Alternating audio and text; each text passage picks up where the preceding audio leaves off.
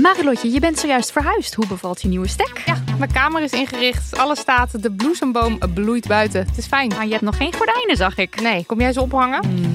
Maar het ding is dus, desondanks alles slaap ik als een koningin dankzij mijn matras van Emma Sleep. Een prinses zonder ert ben jij. Al leg je een ert onder mijn matras, ik denk niet dat ik er last van heb, want het is een hemelsding. En dan heb ik ook nog mijn Emma Diamond Pillow. Jouw slaapkamer is een slaapparadijs. Wil jij dat nou ook? Ga naar emma-sleep.nl en daar vind je moederdag sale met kortingen die oplopen tot wel 50%. En met de code DAMNMONEY aan elkaar eh, komt daar nog eens 10% extra korting bovenop. Mijn naam is Botte Jellema. Jouw naam is Ipe Driessen. Wij zijn van de Eeuw van de Amateur. De Eeuw van de Amateur is een podcast die gaat over... Alles. Het is een eh, podcast over levenskwesties die je niet kunt googlen. Een soort licht neurotische blik op het leven. Het is een podcast met humor. Jezus. Kijk, een grapje. Die, die vragen durft te stellen en die je ook onbeantwoord durft te laten. Mooi. met een regenboogvlagje. Dat, dat noem je queerbot. Dat het regenboogvlagje, dat klinkt echt als een soort... Eh, ik bedoel, iedereen is welkom. Kom ons luisteren in je favoriete podcast-app. Jonge bloemen, leeftijdslozen, oudjes en Forever 21's. Welkom bij Damn Honey.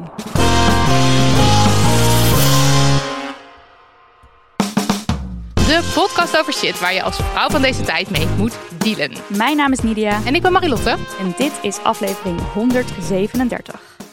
Voordat we onze gast van vandaag aankondigen, willen wij eerst even stilstaan bij toch wel, ja, het is gewoon heel verdrietig nieuws. Ja. Heel verschrikkelijk verdrietig nieuws. Op vrijdag 19 mei eh, verongelukte alpinist, feminist en filmmaker Line van den Berg in de Zwitserse Alpen.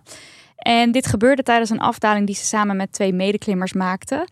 eh, die ook eh, verongelukt zijn. Mats Wendholt en Jeroen van Omme. Ja, en ehm Line die maakte zich wel hard voor eh, vrouwen in de berg- en de klimsport.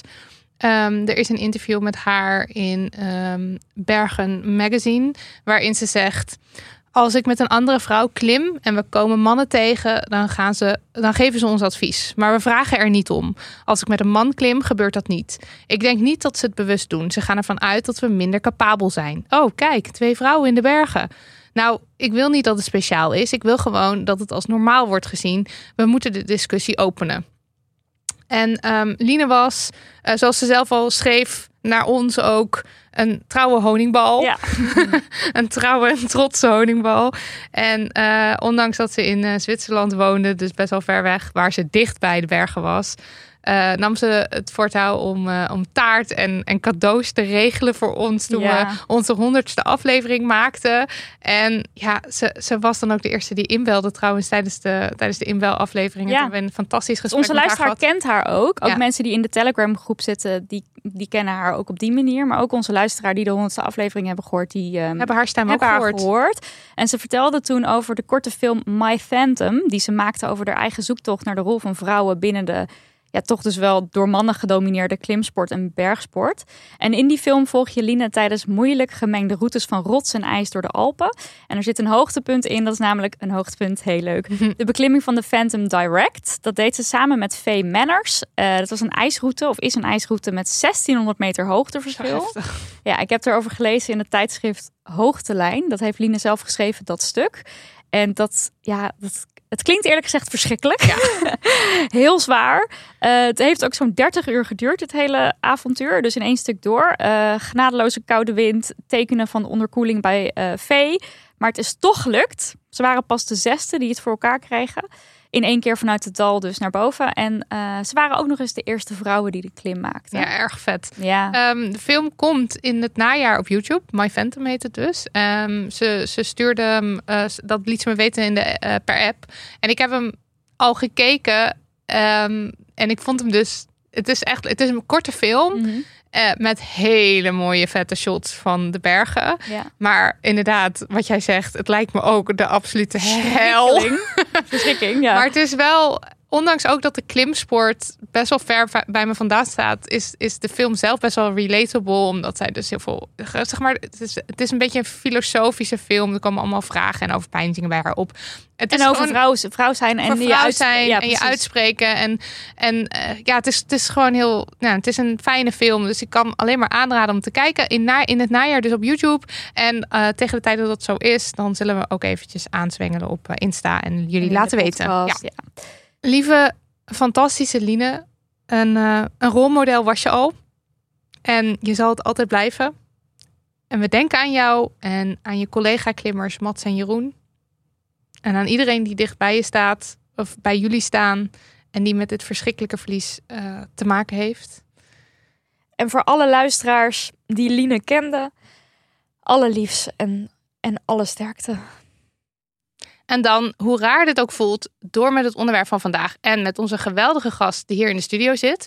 Het is schrijver en filosoof Simon van Saarloos, wonende in de Verenigde Staten, maar nu hier bij ons in dit kikkerland. En eh, in dienst werkt, eh, schopt hen tegen zo ongeveer alles wat je kent. Zo ook tegen het concept leeftijd. En eh, met hen duiken we diens nieuwe boek in Against Ageism, A Queer Manifesto. Welkom, hallo. Hallo. Hallo. Ehm, ageism zou je vertalen, denk ik, als leeftijdsdiscriminatie, toch? Ja. Ja. Dat zou ik zeggen, ja. Ja. En het is een beetje gek omdat ik zelf het boek in het Engels heb geschreven. Dit was mijn eerste boek in het Engels. Voorheen schreef ik vooral in het, Eng of in het Nederlands en werd het dan vertaald. En dus ik heb er ook alleen nog maar over gesproken in het Engels. Ehm, dus, maar ik zou inderdaad zeggen leeftijdsdiscriminatie of discriminatie op basis van leeftijd. Van leeftijd, ja. Ja. Dus jouw hoofd gaat ook helemaal in het Engels aan op dit onderwerp. Ja. Dus zometeen als we in het Nederlands gesprek voeren, misschien af en toe even eh, de hulplijn inzetten van hallo, wat is het Nederlandse woord? Hoe zouden we dit vertalen? Hallo. Ja, Ja. ja. Dat gaat helemaal goed. helemaal komen. goed. Ehm, straks dus meer over leeftijdsdiscriminatie. Maar first things first, Nidia, heb jij een feminisser gemaakt deze week? Heb ik, ja. Ja, Eh, er was een feestelijke opening op de Kinkerstraat van de Superbra Store. ja, Dat is een BH-winkel en die zat eh, in eerste instantie alleen in Rotterdam, toen ook in Utrecht en nu dus ook in Amsterdam. En eh, de Superbra Store is eigenlijk de plek waar iedereen terecht kan met borsten. Super fijne winkel, het is inclusief. ehm, en dat is iets wat vaak gewoon mist in heel veel BH-winkels. En Floor, de oprichter, die zegt ook van ja, ik heb gewoon de hele tijd huilende mensen in de pashokjes, omdat ze eindelijk een fijne BH vinden, fijn geholpen wordt, noem het dan maar op. Dus dat was eigenlijk heel feestelijk en leuk. Wij naar de Kinkerstraat eh, eh, feest. En toen stond ik even te praten met wat eh, mensen daar over die BH's. En toen vroeg iemand van, ben jij al een keer bij Superbra geweest in Rotterdam of in Utrecht? Zei ik, nee, want ik heb niet zulke rare borsten. Oh. Oh, meteen, ja, wat meteen sloeg ik mijn handen voor mijn mond en was ik, me ervan, was ik ervan op de hoogte dat ik iets zei wat niet oké Maar je was. stond ook niet zomaar met mensen te praten. Het waren echt mensen uit de feministische bubbel. Dus ja, iedereen, dus iedereen zat was er ook zo. zo. Oh, Vingertje. Ja, Ja, heerlijk. Ja, ja. Ja. Rare goed, borsten. eh, ja, lichamen zijn niet raar.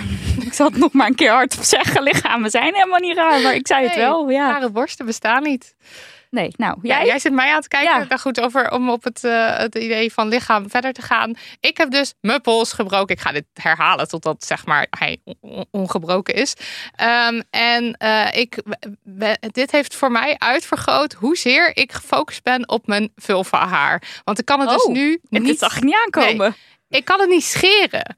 En ik vind dat het lukt Oh, je bent niet. natuurlijk links en je ik ben scheert links, met links. Ik scheer met links. En zeg maar met beenhaar, okselhaar, de, eh, wenkbrauw, weet ik veel. Dat, is- dat boeit me niks. Dat laat ik gewoon. Ik heb helemaal geen zin om dat te doen. Maar, maar ik weet niet wat het is. Maar ik ben dus heel erg bezig met wanneer ik dat weer kan gaan scheren.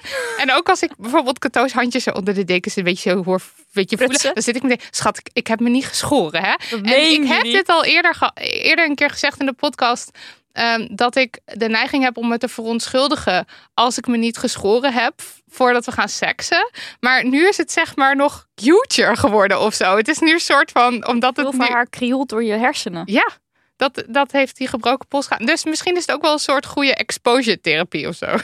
Dan moet je Ja, wel. want ik moet nog twee weken gewoon met dat wilderige vulva-haar door het leven. Dus let's go. Maar niet omdat ik vind dat je het moet scheren, maar is het niet een idee om Cato dan uit te nodigen? Ja, Ja, voor een sessie. Maar je niet eens zag. Maar ik Ja. denk dus omdat het, het is niet een soort eh, eh, alleen maar uit. Oh, ik vind het echt mooier als het geschoren is. Ik schaam me er dus blijkbaar voor. En ik weet dus niet, zeg maar, dat vind ik dus nogal een drempel of zo. Dus misschien is dat inderdaad waar. Moet ik hier gewoon overheen. Intieme sessie. Ja, ik ga haar inschakelen. Ja. Schat, als je luistert.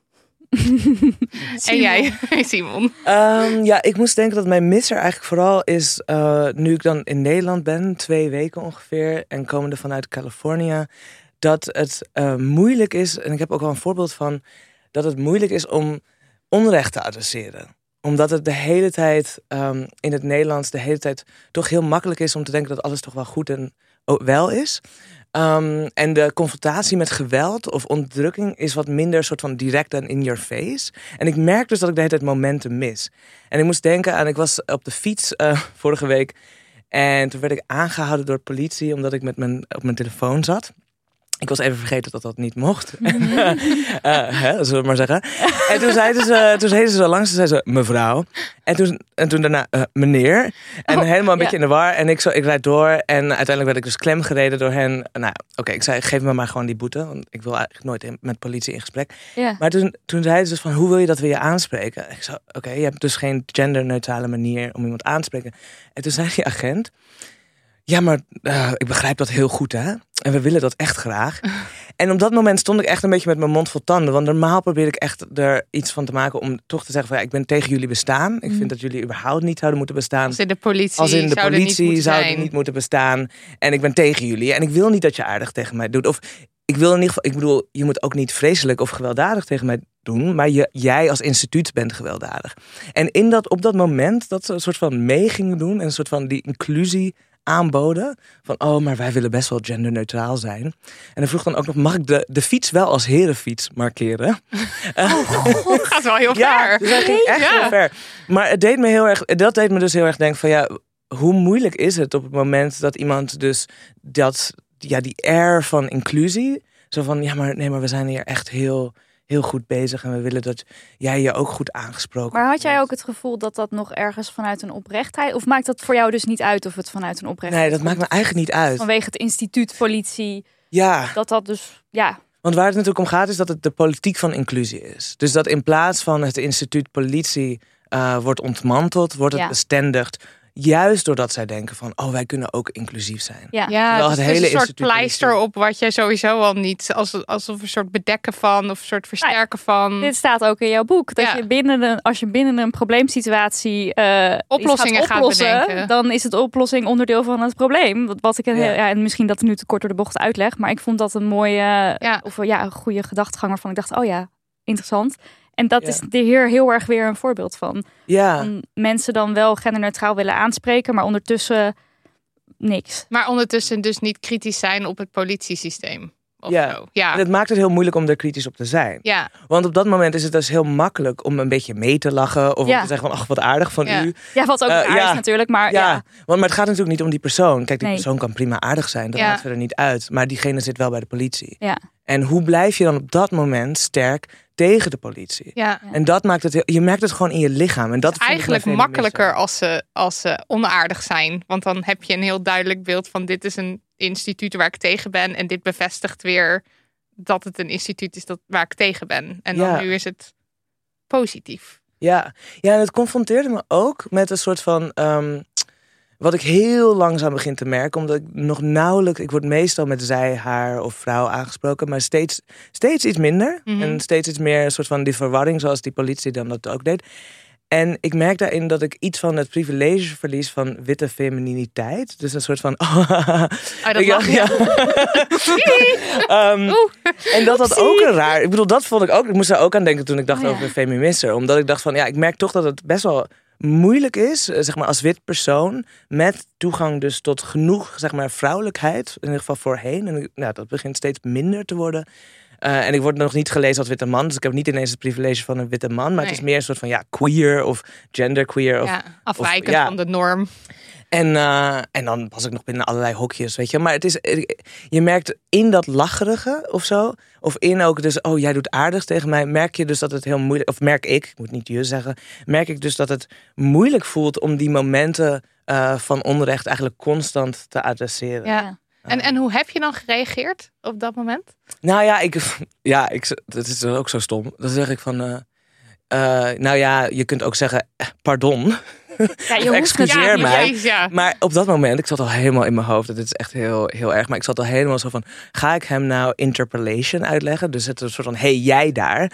Hoe de politie altijd macht uitoefent met dus het mogen aanspreken überhaupt. Dus dat zij de autoriteit hebben om jou aan te spreken. En dat als politie zegt: hey, jij daar. Of mevrouw, meneer, zoiets. Dat je dan eigenlijk direct al in je lichaam.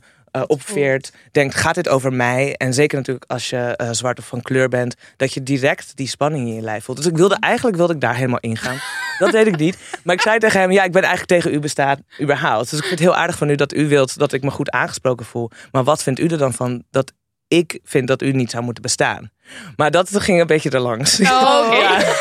Toen zei ja, zo van, oh, nou, dat is wel interessant wat je daar zegt. Maar dat Oh, bedoel ik dus, oh, die nou, Dus dat ging ook weer. Ja, Ja. dat ging eigenlijk Ja. ook alweer een soort van eh, in mee of zo. Ja. Oh, interessant. Ja. Maar dat komt omdat ze niet bedreigd worden door het discours natuurlijk. Want ze worden Nee. niet Ja, bedreigd nee. door defunding or abolition of the police. Nee. En, en ik denk dat is zo pijnlijk de hele tijd. Dus dat je heel makkelijk iets kunt aankaarten.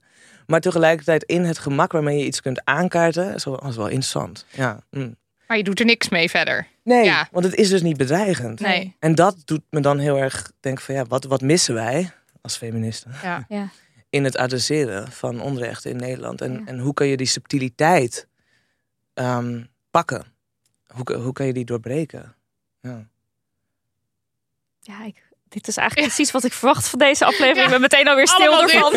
Hier gaan we over nadenken. Alle Nou, concepten waar je over denkt, oh ja, dat is gewoon hoe het Oh, is. wel, ja. Gaat allemaal overboord. Dankjewel daarvoor. Tijd voor post. Post. Ja, Post. Post. Ja. Oké, en deze Post. post begint met lieve Hannibals. Ik wil graag even de aandacht voor de patriarchale, bemoeizuchtige en vrouwen tot reproductiemachines reducerende manier van artsen, informatiewebsites en algemene bevolking om je te betuttelen als het gaat om sterilisatie bij de vrouw. Dat is één zin. ik overweeg deze ingreep omdat ik, cisvrouw, panseksueel ben en dus soms ook seks met mannen heb, geen zin heb om de vrouwelijke voorboedslast met alle hormonen en ongemakken te dragen en de omdat ik geen kinderen wil. Mijn ergernis kookt over als ik informatie zoek, want overal staat er eh, overal staat er dan: denk goed na, je kunt spijt hebben en misschien ligt het aan je stomme vent, ben je emotioneel of te jong. En hier zijn studies die laten zien dat je spijt kunt krijgen van beslissingen in het leven.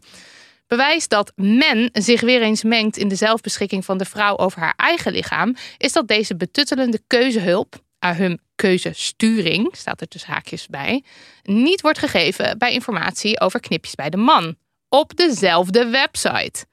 En daar sta, daar, deze teksten staan er alleen bij bij de vrouw. Ik word er zo woedend van. Als je het eenmaal ziet, kun je het niet meer negeren.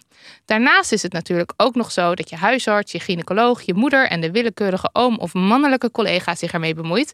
Maar dat weten jullie wel helaas. Mijn vraag is: hoe reageer ik op deze bemoeizuchtige mensen zodat zij mij niet hinderen? En hoe bescherm ik mij, mijn keuzes en mijn gevoel tegen de tegenslagen die ik zeker weten ga tegenkomen wanneer ik dit proces ga starten? Heel veel dank voor de verhalen, steun, liefde en missers. Ik smul, ik luister, ik schreeuw, ik leer, maar vooral ik houd van jullie. Honey love, Annalena. prachtige afsluiter. Hele mooie afsluiter. Ja. Ja, wat zijn de thoughts over dit? Zal ik beginnen? Ja. De thoughts zijn bij mij... Oké, één, dit is uiteraard iets heel kuts.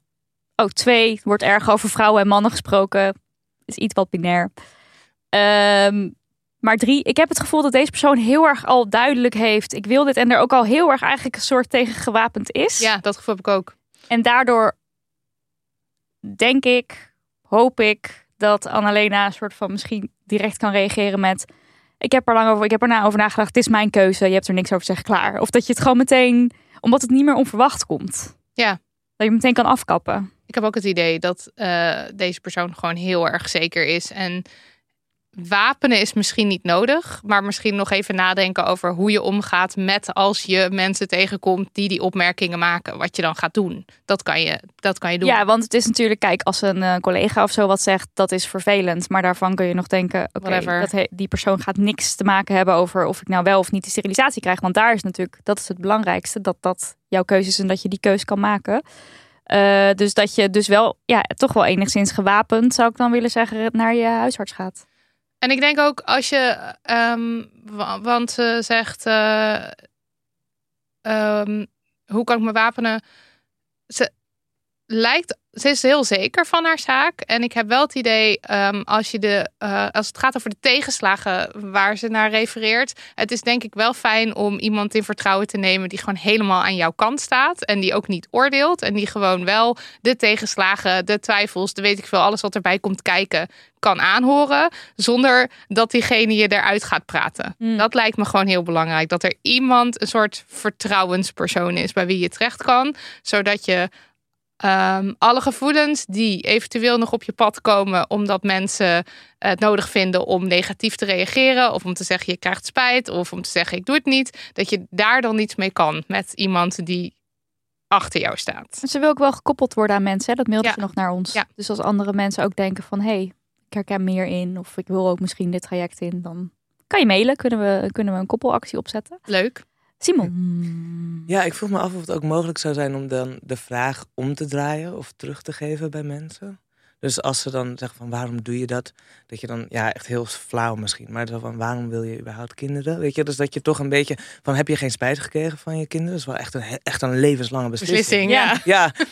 Dus om het dan toch om te draaien. Het andere wat ik een beetje een soort eh, fantasie bij kreeg, is dat deze persoon misschien eh, eh, kan opzoeken alle vormen van onrechtmatige sterilisatie die vrouwen is aangedaan en nog steeds wordt aangedaan. Met name ook in gevangenissen bijvoorbeeld. Um, maar ook, nou ja, hè, dus ten tijde van slavernij natuurlijk. Dat je bij wijze van echt een soort lezing klaar hebt. Over van, oh, vind je dat niet normaal? Wat goed dat je je in wilt zetten tegen de onrechtmatige sterilisatie die vrouwen al Ja. decennia, eeuwenlang is aangedaan. Um, dus dat je, dat je eigenlijk bij jezelf, omdat ik eigenlijk altijd uh, het, de verdediging op basis van het is mijn eigen keuze. Ja, wat, wat is een eigen keuze? Weet je, alles, alles in het leven wordt Is ook bepaald keuze. door een soort ja, collectieve, juist ook door een soort collectieve Ja, het is juist dus niet altijd een eigen Nee. keuze. Nee. Het is een beetje Nee, een ja. onszelf weten verhaal. En tegelijkertijd in een systeem leven waar je eigenlijk Waar je helemaal gewoon helemaal zelf die richting weten. op gestuurd wordt Ja. en dan denk je dat je het zelf de keuze maakt. Maar als je dus Ja. buiten die richting kiest, dan opeens kan je spijt krijgen, zogenaamd. Maar ook die, eh, die obsessie met spijt vind ik ook altijd wel interessant. Omdat het zo selectief is waar mensen dan, ja, waar men zich druk over maakt qua waar je dan spijt van kan krijgen. Want dan gaat het vaak over trans mensen die in transitie gaan, of vrouwen die kiezen, of mensen die kiezen voor een abortus, of eh, nou ja, in dit geval de sterilisatie. En dat zijn dan dingen waar je spijt van kan krijgen. En die, die mensen moeten tegen zichzelf beschermd worden. Maar inderdaad, wat jij zegt, Simon, over kinderen. eh, dat is ook een keuze voor je hele leven die Ja. niet meer terug kan. Daar kan je ook spijt van Als je krijgen. met de daar- echo-foto's aankomt zetten, zegt niemand van... Van, oh, oh, maar ga je er geen spijt van krijgen? En dat is ook- Of als je zegt, hé, hey, ik ga trouwen. Oh, ga je er... Ga je nou, daar, nou, dat kan. Ja, misschien, maar dat is niet de normale reactie. Maar het gaat eigenlijk over, over alles. Want ik heb ook wel eens gelezen dat er dat een best wel groot percentage mensen spijt hebben van hun knieoperaties of zo. Dat zeg maar, dat zijn toch ook. Maar daar hebben we het daar dan ook niet het over. niet over. Ja. En daarom vind ik het gewoon zo selectief. En ook dat je bedenkt, spijt hoort nu eenmaal bij het leven. En een mens maakt keuzes. En soms heb je spijt en soms niet. Hoe erg is het als je spijt hebt? Ja.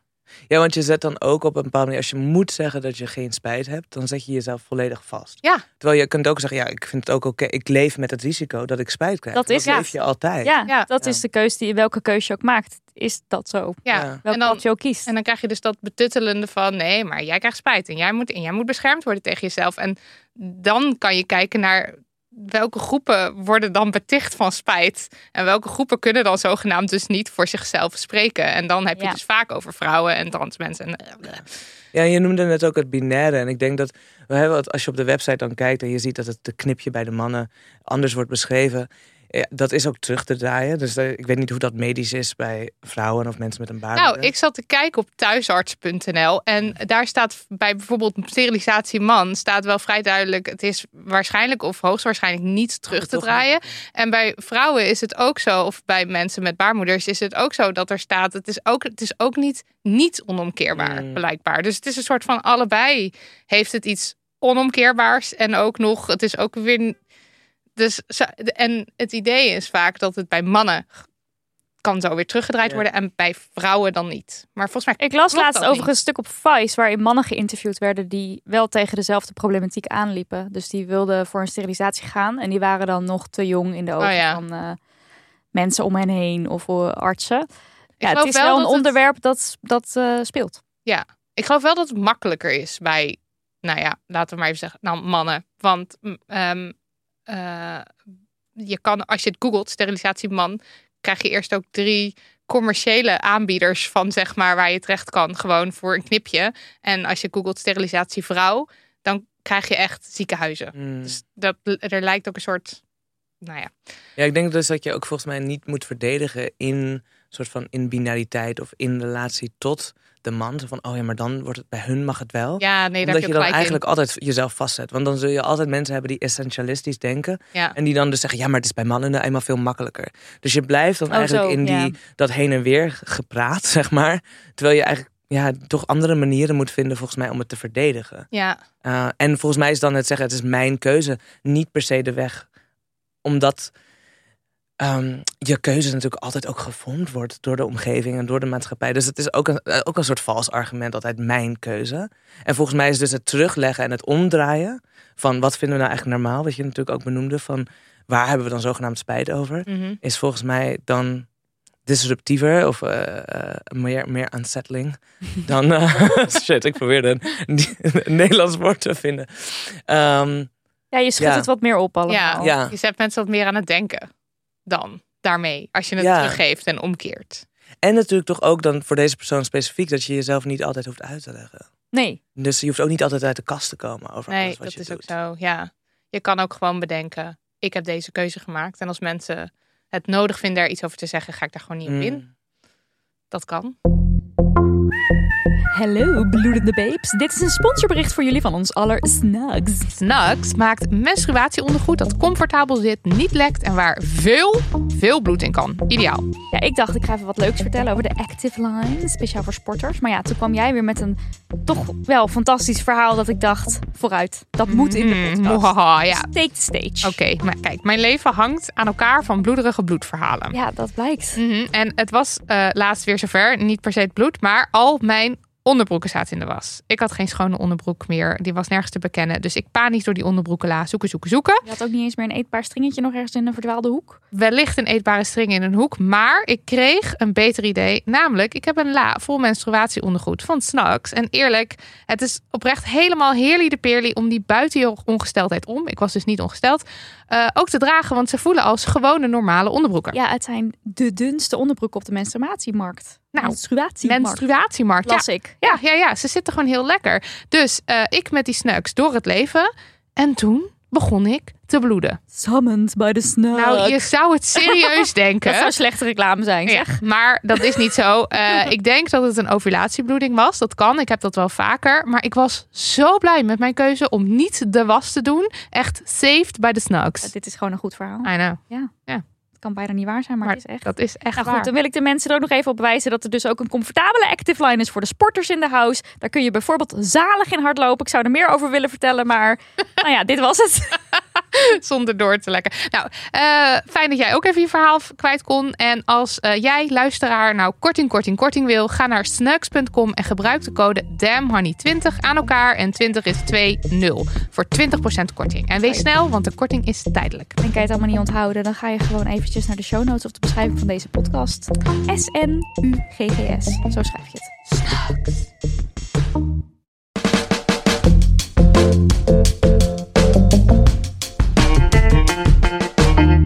We moeten het even hebben over ageism, oftewel leeftijdsdiscriminatie. Huh? Maar je leeftijd is toch gewoon je leeftijd? Wat? Huh? Dat is toch gewoon een feit? Wat heeft dat nou weer te maken met het patriarchaat? Nou, we gaan het allemaal voor je uitpluizen. Ja, wel eerst even eh, dit kort. Het onderwerp seksueel misbruik zal aan de orde komen in het gesprek. Dus eh, anticipeer, anticipeer daarop voor mensen die dat eh, wel niet willen horen. Eh, Simon, tel eens. Eh, als er al wordt gesproken over leeftijdsdiscriminatie, op welke manier gebeurt dat meestal? Ja, meestal gaat het dan over leeftijdsdiscriminatie die mensen op oudere leeftijd meemaken. Dus bijvoorbeeld iemand wordt ontslagen op 50-jarige leeftijd en kan dan moeilijk een baan vinden. Ja. Uh, of het gaat over beauty standards, uh, dus schoonheidsnormen. Uh, van, oh ja, nee, kijk, maar wij zijn ook heel mooi op oudere leeftijd. Um, het is niet dat ik daar tegen ben. dus ik ben niet tegen de manier waarop leeftijdsdiscriminatie wordt benaderd. Um, maar ik probeer eigenlijk leeftijd na te denken op die manier dat iedereen die een leeftijd heeft, oftewel iedereen, ja. um, maakt leeftijdsdiscriminatie mee. En op het moment dat je geboren wordt, word jij een leeftijd toegeschreven. Dus we maken ons heel erg druk en we moeten ons ook druk maken over het toeschrijven van gender uh, bij de geboorte. Maar leeftijd wordt ook toegeschreven. Maar daar twijfelt niemand aan. Daar twijfelt niemand aan. Nee. Nee. Um, Tot nu. Tot nu. Ja, daar komt het. ja, en het is misschien goed om te benoemen dat Kijk, vaak als het dus tegen leeftijdsdiscriminatie is, dan gaat het om het idee van: oké, maar dus oudere mensen zijn ook heel waardevol op de mhm. werkvloer. Uh, want die hebben bijvoorbeeld uh, heel lang aan uh, bepaalde skills gewerkt. Die zijn heel goed in het bijeenbrengen van het team. die, die hebben nou ja, kennis die, die die jonge mensen op de werkvloer niet hebben. En het argument is dus altijd voor inclusie. Dus het is altijd van: nee, oudere mensen moeten daar ook bij horen. En als je, wat mij betreft, feministischer of in die zin dus intersectioneler of misschien meer anticapitalistisch denkt, dan kun je je afvragen: ja, wil je eigenlijk dat iedereen welkom is op de werkvloer? Uh, niet vanwege dat je wil dat mensen buitengesloten worden, maar omdat de werkvloer in zichzelf, op zichzelf, een niet inclusieve plek is. Het is een werkvloer. Het is gemaakt om mensen te exploiteren. Um, dus als je niet zo heel groot verlangen hebt van, oh, iedereen moet meedoen met de maatschappij zoals die al is, dan krijg je eigenlijk een heel ander gesprek rondom leeftijdsdiscriminatie. Um, en dan wordt het dus minder de focus op van oké, uh, uh, we moeten stereotypen rondom leeftijd kantelen. En krijg je dus eigenlijk de vraag van wat betekent leeftijd eigenlijk? Waarom wordt leeftijd gebruikt? En op welke manieren wordt de categorie, om het even zo te benoemen, categorie leeftijd ingezet, niet alleen om onze persoonlijke levens te bepalen, maar ook op grote schaal um, ja, in te delen wat normaal is en wat niet. En wat zelfs daar dan ook door gecriminaliseerd bijvoorbeeld wordt. He, dus eh, van wat wordt echt fout gevonden en wat mag wel. En dan ook vanaf een bepaalde leeftijd, bedoel je dat dan? Nou, vanuit elke leeftijd dus eigenlijk. Want je kunt het bijvoorbeeld denken dat als je dus uh, bij geboorte een leeftijd krijgt toegewezen, mhm. Um, dat je dan al op dat moment in een soort meetlat valt. Ja. Uh, die leeftijdsgebonden is. Ja. Dus uh, begin je te kruipen na zoveel maanden, jaren, I don't know. Um, leer, je, leer, je, leer je lezen. Groei je genoeg? Weeg je genoeg of te veel? Ja. dus je ziet dat eigenlijk alle meetlatten die jullie hier ook bespreken. Oh ja, maar dat heb je natuurlijk ook echt die grafieken van. Oh, nou, oh helemaal als je een baby bent. Het eerste jaar word je de hele tijd langs allerlei uh, Letterlijk langs allerlei latten. Nou, door je ouders. En daarna word je natuurlijk in systemen langs de lat gelegd. Oh ja. Ja, dus ik bedoel, eh, op alle vormen natuurlijk. Ik mhm. bedoel, de, de, de, de wereld is ontzettend leeftijdsgesegregeerd. Ja. Um, het idee dat je in educatie of uh, op school uh, met een bepaalde leeftijdsgroep uh, in een klas zit, vinden we heel normaal. Ja. Maar het is dus een, een, een indeling. En een indeling die heel veel gevolgen heeft. Ja. ja. Ik wil allemaal grote vragen stellen. Van, mm. Maar is dat dan erg? Maar ik heb het gevoel dat het hele gesprek. Ja, maar daar komen we ook nog, daar komen we ook nog wel. Uh, maar wat, uh, wat is er dan zo patriarchaal aan leeftijd? leeftijd? Of wat, uh, waarom moet het op de feministische agenda dat we het hierover hebben? Ja, nou, ik denk ten eerste, dus feministisch zou ik zeggen dat het gaat over um, het blootleggen of aan de kaart stellen van hoe, hoe macht stroomt. En leeftijd uh, deelt macht in. dus, dus het idee van, oké, op een bepaalde leeftijd moet je dit kunnen. Uh, moet je dit nog niet doen. Uh, op een bepaalde leeftijd mag je stemmen. Op een bepaalde leeftijd mag je seks hebben. age, of, age of consent. Hè. zijn allerlei ideeën van wat wel mag en wat niet. Um, en door het kijken via een soort lens, dus leeftijd eigenlijk als een lens over alles heen te leggen, ga je zien hoe macht werkt. Mhm. Dat zou ik zeggen is het feministische. Ja.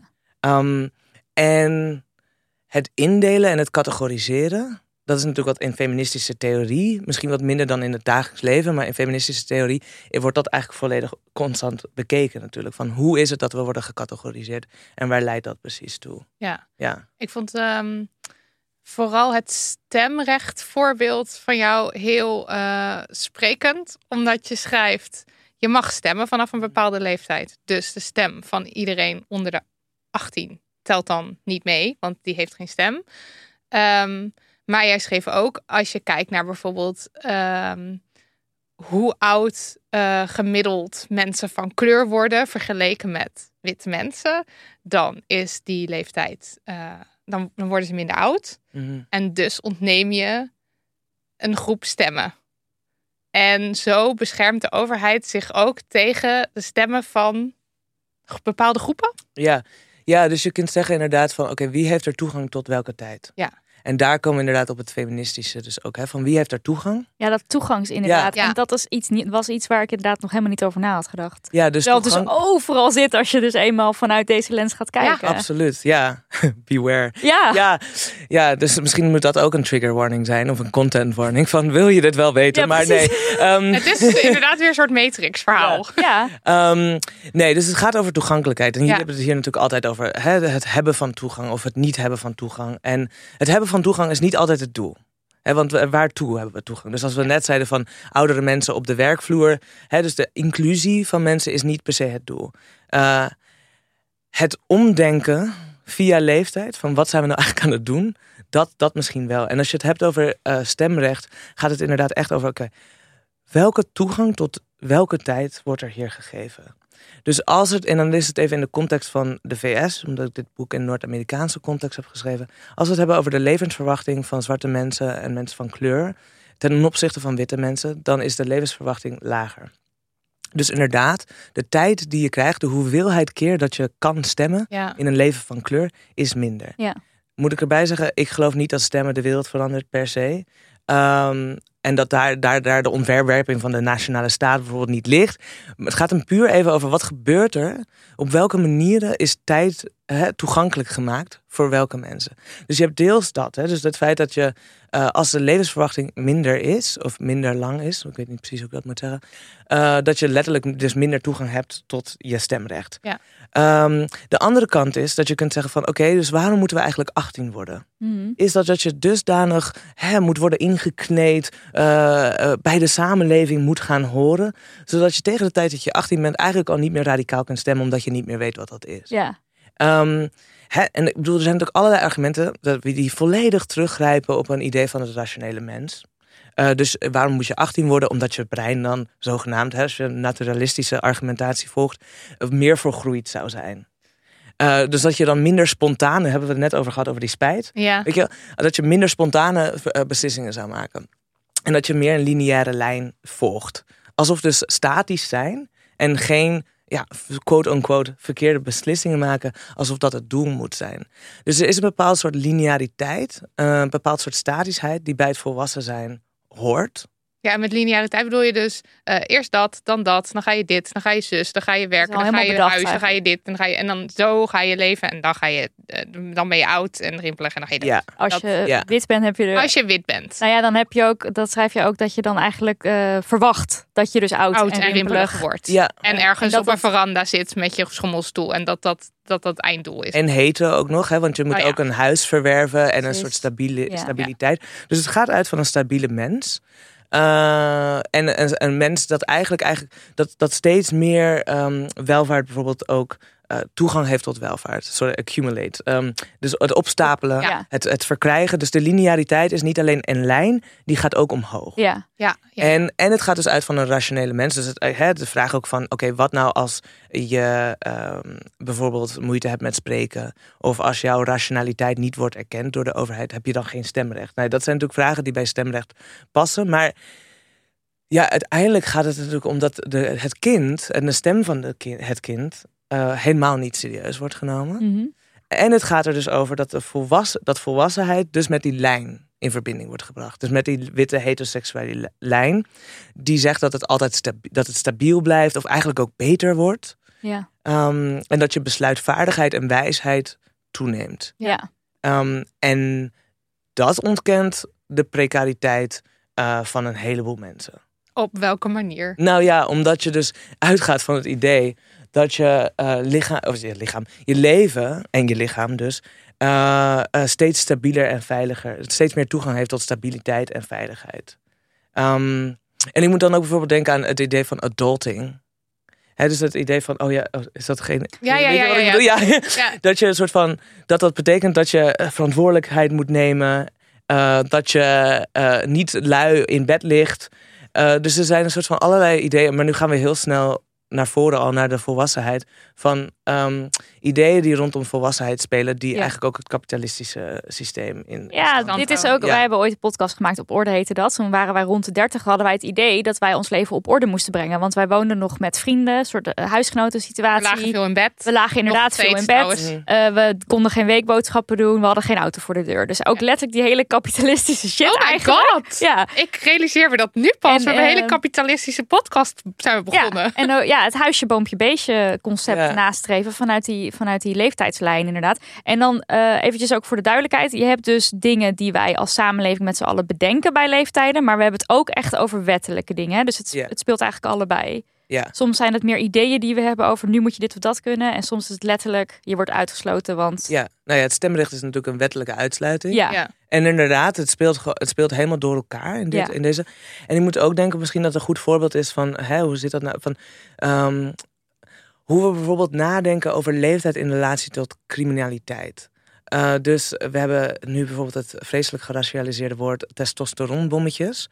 Hè, dus het idee, dat naturaliseert natuurlijk volledig het idee van gedrag. Namelijk dat testosteron, wat op zich wel grappig is voor iemand als ik nu. Maar ehm, dat dat je crimineler of onstuimiger, eh opruiender zou maken. En dat je dus geen verantwoordelijkheid Geen hoeft te dragen verantwoordelijkheid. eigenlijk. Dat is gewoon Nee. wie je Want het is gewoon je testosteron, daar kan je weinig aan doen. Ja, en tegelijkertijd wordt het ook opgelegd, natuurlijk vooral op Marokkaans-Nederlandse jongens. En die zijn wel degelijk Oh, die- ja, verantwoordelijk. ja, ja. weet je wel? Dus dat is ook een hele gekke, hè? want Boys Will Be Boys is een, is een soort witte oplegging. En is ook iets, hè? ik bedoel, iem- iemand op 50-jarige leeftijd die wordt aangeklaagd voor verkrachting. En eh, eh, we- hoe noem je de persoon? Judges in het, in het, Amerika- in het Amerikaanse dankjewel, rechter. Ja. Is die, die mag dan zeggen, ja, maar we waren teenagers of we waren Ja, jongens. Terwijl die eh, in de twintig was. Eh, en de testosteronbommetjes hebben eigenlijk kunnen dus niet zeggen, ja, dit is gewoon mijn natuur als het ware. Dus het hangt er ook helemaal vanaf bij wie je dat dan vraagt. Maar wat je dus ziet is dat ehm, eh, er wordt er wel eens gezegd van ja, kijk, eigenlijk moet je ehm, criminaliteit, dat komt met jonge leeftijd. Je moet gewoon wachten tot mannen opgroeien. Eh, dit is een argumentatielijn die ik totaal niet volg, dus even ter duidelijkheid. Maar eh, er wordt dan gezegd van ja, je moet gewoon, eh, mensen moeten gewoon wat ouder worden, want dan worden ze wat rustiger. En Oh ja. Dat ze is- wilde Oh, ja. aarde. Ja, Ja. want ook als je kijkt naar de cijfers, dan zie je dat met ouderdom neemt de criminaliteit af, toch? Ja, Ja, dat Ja. zegt men dan. Wat inderdaad, en het is dat- dat- een analyse die volledig klasse ontbreekt. Eh, Dus omdat dan het- gaat, dan gaat het uit van de witte hetero mens, man ja, waarschijnlijk. die natuurlijk een steeds stabielere omgeving krijgt. Ja. En steeds meer aspecten heeft in het leven die die persoon niet kwijt wil, maken, wil raken. Ja. Maar ook eh, gewoon toegang heeft tot financiële zekerheid. Op een manier die iemand anders misschien helemaal niet heeft. En, want criminaliteit is natuurlijk helemaal niet iets wat eh, in- intern is of iets wat je maar doet. Dat heeft natuurlijk te totaal te maken met welke kansen en, en, en, en toegang je hebt. Ja. Dus als jij helemaal geen toegang hebt tot die financiële zekerheid, tot die stijgende lineaire lijn, dan neemt jouw criminaliteit niet af. Want als je moet eten, moet je eten. Ja. En zo zie je dus eigenlijk ja, hoe leeftijdsideeën eh, ook, ook die veranderen ook door de geschiedenis heen. Dat is ook heel, heel interessant. Want je ziet dan rond 1900 staat niet in mijn boek. Maar je ziet bijvoorbeeld eh, dat er een onderzoek is geweest in San Quentin. eh, dat is in Californië waar ik woon. Een gevangenis is geweest waar een eugenetische arts dan bijvoorbeeld juist testosteron toevoegde aan prisoners. Aan eh, gevangenen. ja. dank je. Ehm, omdat ze dan dachten, ja, eh, gevangenschap, dat eh, ontmannelijkt deze mensen. Oh, En eh, moet er wat bij. daar moet dus wat bij, want die viraliteit en eh, dat extra mannelijkheid, dat geeft hen dus het gevoel dat ze oké zijn. En dan worden ze minder crimineel. Dus dat waren dan echt eh verjongingskuren. Maar dat is weer Middels helemaal andersom dan op de... Precies, ja, precies. En je ziet er zijn wel een aantal soort van lijnen die je kunt trekken van hoe leeftijd functioneert. Daar zullen we het vast over hebben. Maar je ziet dus ook dat leeftijd wordt ingezet. Ja. Ja. Afhankelijk van wat nou eigenlijk eh, de ideeën van het moment zijn. Ja, want Ja. ook dat boys will be boys, eh, weet je wel, dat, dat schrijf je ook van in de boardroom is het niet boys will be boys, dan is het gewoon luisteren naar mij. En dan, eh, dan doe je iets op een feestje en je bent 25, dan is het ja, maar ik was 25. Dus ja, precies. nu hoef je mij niet zo aan te kijken, want ik was nog jong en ik was nog maar een student. Dus Nee, het is maar net wan- wanneer je welke kaart wil spelen. En sommige mensen die mogen al die kaarten spelen en anderen die krijgen een kaart toebedeeld en klaar. Ja, want je, je schrijft in je boek ook over die film Promising Young Woman, waarin dan eh, jong, jong, nou, mannen worden veroordeeld of worden in ieder geval. Eh, er, dit gaat over een verkrachting van een vrouw. En eh, het argument wat gebruikt wordt bij de daders is: ja, maar ze waren nog jong. Dat is heel erg. eh, ik moet er trouwens nu ook weer heel erg aan denken met deze zaak rondom Sanda Dia. Ja. Dat, Ja. die, dat is een Belgische jongen die in 2018 is overleden door een heel erg heftig ontgroeningsritueel. In, eh, in België dus. Een zwarte jongen. Een zwarte jongen die in een witte eh, studentenclub eh, werd Elitaire, ontgroend. ja. Hele elitaire studentengroep. En dit zijn dan ook jongens, dat zijn witte jongens, die komen uit rijke families. En ook daar denk ik dat dit argument van, maar ze zijn nog jong en je moet hun leven niet verpesten. Want je geeft ze echt Ze een- hebben geen strafblad gekregen. Nee, precies. Ze moeten taakstraffen doen. Ik denk dat daar ook dit, dat idee van leeftijd en boys will be boys en zo zijn ze nou eenmaal, dat dat daar heel erg speelt. Ja. Ik had verder geen vraag. Ik Nee, je ging naar Promising Young Woman. Oh ja, maar ook daar, ik zeg maar. Oh, het zelfde zijn verhaal hetzelfde bedoel je? verhaal, ja, ja. ja, ja. ja. Ik ben Ja. gewoon. het- Nou, en het raakt direct eigenlijk aan. ehm, eh, ja, wie heeft er toegang tot. eh, sorry, is dat mij het woord toegang heel vaak horen, horen gebruiken. Maar hè, omdat, het, het, eh, hè, omdat het echt gaat over de distributie of de verdeling van tijd. En ehm, ja, wie heeft er toegang tot het. het mm, de innocent veneer, ehm, het onschuldige wat om de kindertijd hangt. ja, En het, Eh, ja, het ook als volwassen mens. Ja, zeg maar. als volwassen mens, maar ook als kind. Ja, Dus welke kinderen mogen er eigenlijk kind zijn? Om Ja. het even heel simpel te zeggen. Ja, ja, ja. Ehm, en op welke manier. Kijk, het is, niet, dus het is niet mijn argument van. Oh ja, we moeten echt ervoor zorgen dat kinderen kinderen kunnen zijn. Ik ontmantel meer van. Oké, wat betekent kindertijd eigenlijk? En waarom gaat het eigenlijk altijd over het witte kind? En waarom is het eigenlijk altijd gerelateerd aan het idee van bescherming? ja. ja, En daarom belanden we natuurlijk ook direct bij eh, gevangenissen, ja. criminalisatie omdat het beschermingsideaal wat in de witte nucleaire, of in het kerngezin ehm, van toepassing is. Dus het idee van, ja, oké, je hebt dus kinderen die moeten worden beschermd. Maar dat moet ook maar tot een bepaalde leeftijd. Hè, dus dat is natuurlijk ook heel interessant. Is dat de vraag die, wat mij betreft, leeftijd is eigenlijk stelt, is waarom is het nou zo dat we allerlei dingen niet mogen voor je achttiende? Ja. En daarna mag je eigenlijk gewoon de- deze klote maatschappij in. Ja, precies. Dus Dus bijvoorbeeld die eigenlijk waar moet werkvloer je op. tegen beschermd worden? Ja. Ja. En, en, en natuurlijk de feministische, eh, abolitionistische eh, manier van denken zou zijn van... oké, wat zegt dat eigenlijk over alles wat we normaal vinden Ja. eh, in het volwassen leven? Eh, en moeten we dat dan niet eigenlijk aankaarten? In plaats van zeggen ja. bijvoorbeeld van... oh ja, ehm, kijk, ik zou natuurlijk nooit zeggen dat zwarte kinderen niet het recht hebben... op dezelfde bescherming als witte kinderen. Maar tegelijkertijd is de bescherming die witte kinderen verdienen... of die, die ja, ze worden geacht te verdienen... Mhm. is volledig afhankelijk van het idee dat er een gevaar is. Ja. Uit het kerngezin. En het gevaar, het laat gevaar je zit dus nou... Sorry. Ja, het gevaar laat je dus bestaan. Dus daar verander je je niks aan. Dus dit is weer hetzelfde met net waar we het met, met politie, politie. over hadden. Ja. Je bedenkt een oplossing voor een probleem. Maar dat probleem ga je dus helemaal. Dat hou je daardoor eigenlijk ook juist in stand. Maar het is een soort schijn. Maar een voorbeeld daarvan is dan bijvoorbeeld de werkvloer. Dus de, we- we beschermen kinderen voor werk. Ja. En dan zeg je van ja, en dan op een gegeven moment dan mag je toch die werkvloer op. Maar dat, ze, dat we dus eigenlijk zeggen, daarvoor mag het niet. Daarin laten we eigenlijk zien van er is dus iets mis met die werkvloer. Precies. Ja. Ja. Of het, he- of het huwelijk. Ja, nee, want dat is het ding. Is dat, kijk, jij houdt het idee van gevaar buitenshuis in stand. Toen dat we eerder zeiden van, hè, dus, ehm, maar het is ook zo dat het kerngezin blijft onbekritiseerd. Eh, of blijft eigenlijk veilig.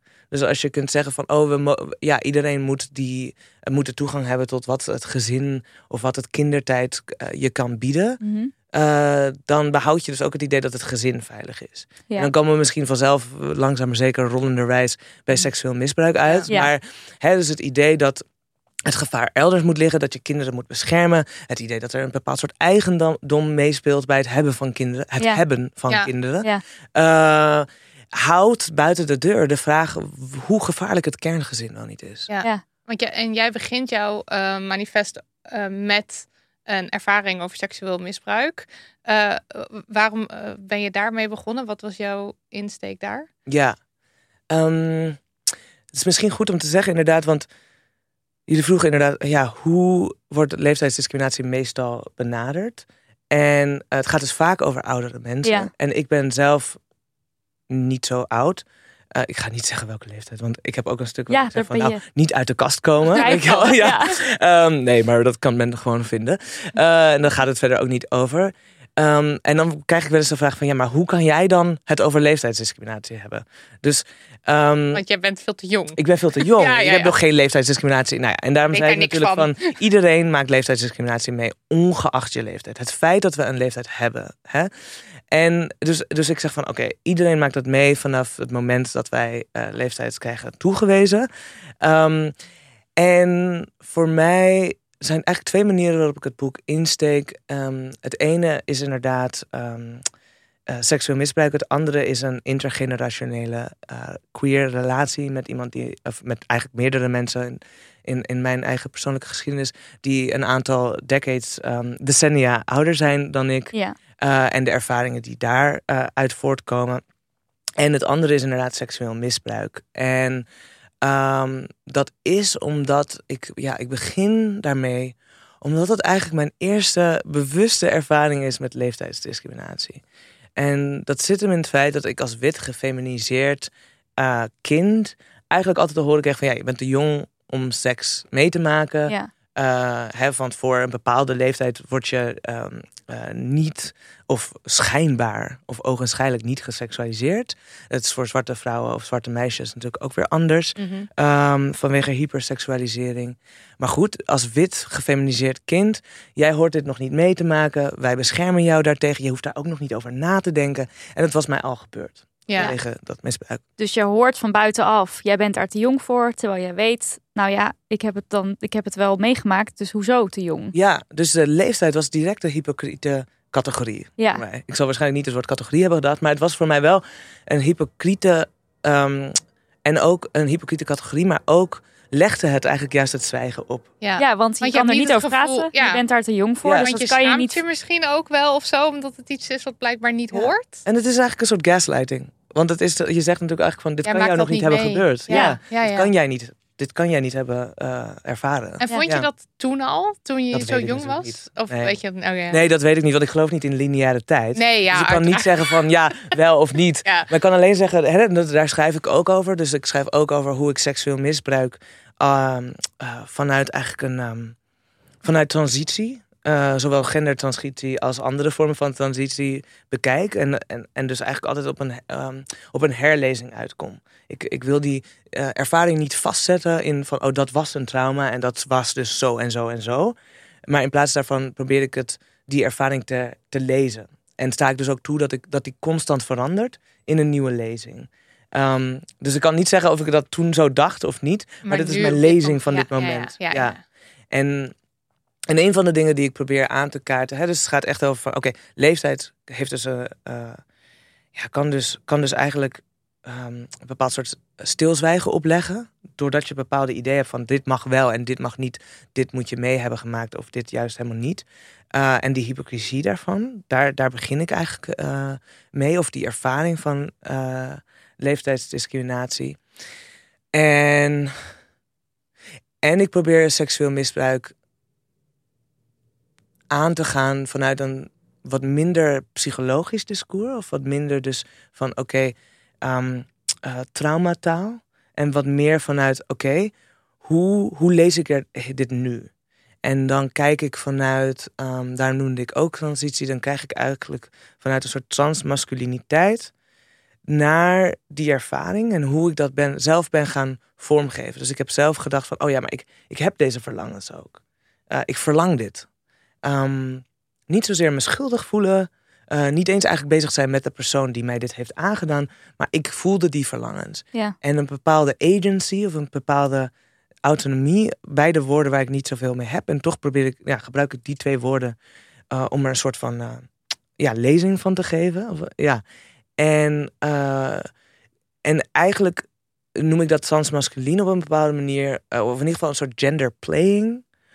Omdat het toeschrijven van, van verlangen aan jezelf als Mhm. wit gefeminiseerd jong kind wordt eigenlijk als masculien gezien. Dus het idee dat je kunt zeggen van ik heb dit verlangen of ik voel dit, ik wil dit.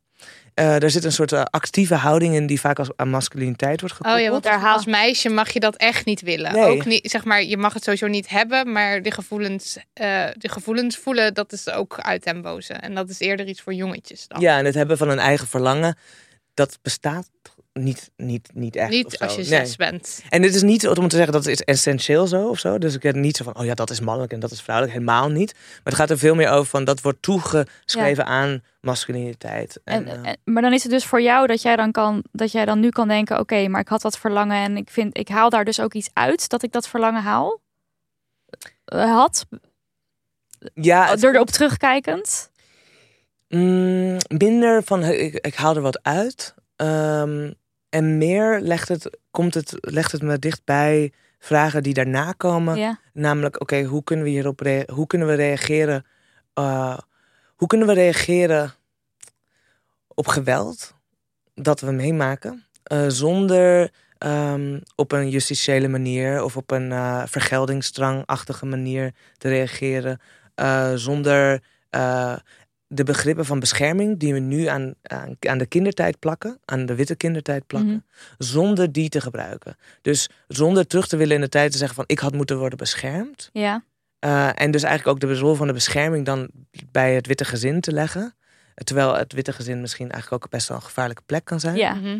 Eh, om even voor de duidelijkheid, ik schrijf in dit geval niet over een gezinslid. Ehm, ja. eh, dus dat is misschien wel goed om even te zeggen, omdat het anders Anders in elkaar overvloeit. Ja, trekken, ja. Ehm, Maar wacht, want kijk, ehm, dit is in mijn ogen is dat glad ijs. mhm. Het is jouw ervaring, dus dat is natuurlijk helemaal, dat mag er helemaal zijn. Maar eh, als je het gaat hebben over verlangens van kinderen, dat, ja, dat, dat blijf ik dus iets moeilijks vinden. Van ja, en daar schrijf je dus ook over van Ja. ehm, we luisteren niet naar het kind als het gaat over seksueel misbruik. Dus als het kind zegt, nou maar dit onderdeel, dat eh, vond ik daar wel prettig aan, dat daar is eigenlijk geen ruimte voor.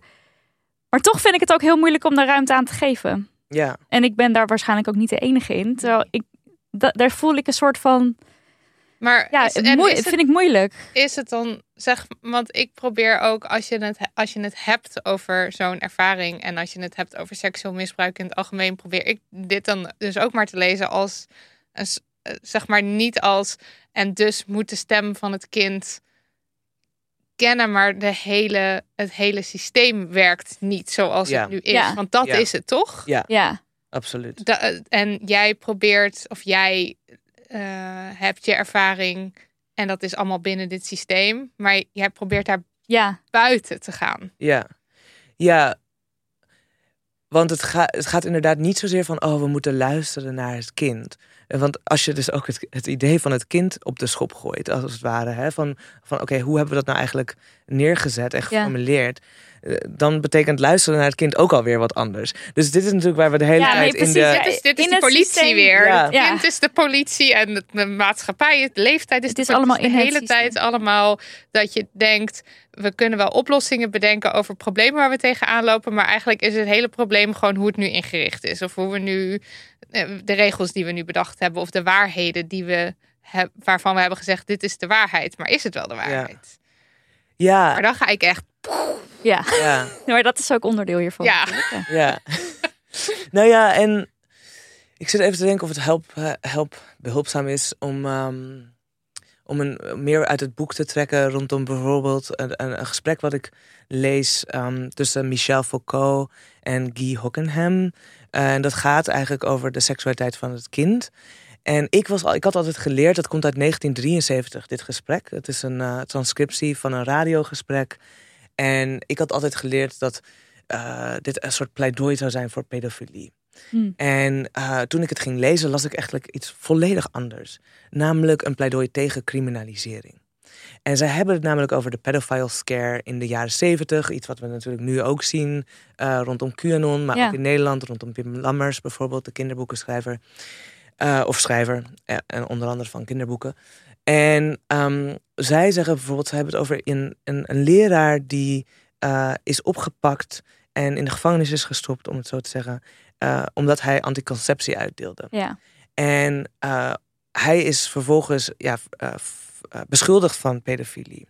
En zij hebben het over die beschuldiging van pedofilie. Die wordt eigenlijk rondgegooid. En zodra die op je is geplakt, ja. dan kom je daar niet meer van los. Nee. En iedereen die jou ook maar enigszins verdedigt, zelfs als het een advocaat is, eh, kan niet fout. loskomen, Ja. is Ja, fout en kan niet loskomen van die beschuldiging. Daarom werkt het natuurlijk ook zo goed in de context van QAnon of nou, dat Pim Lammers verhaal. Je gooit dat stempel erop en het is klaar. Ja, Hoeven we verder ook niet meer over te praten, want die persoon is gewoon fout klaar. Ja, en het is heel erg dat. En wij zijn de Wij beschermers. zijn de goede, precies En weer die dat beschermers. Is, is, de, eh, is het gevaar.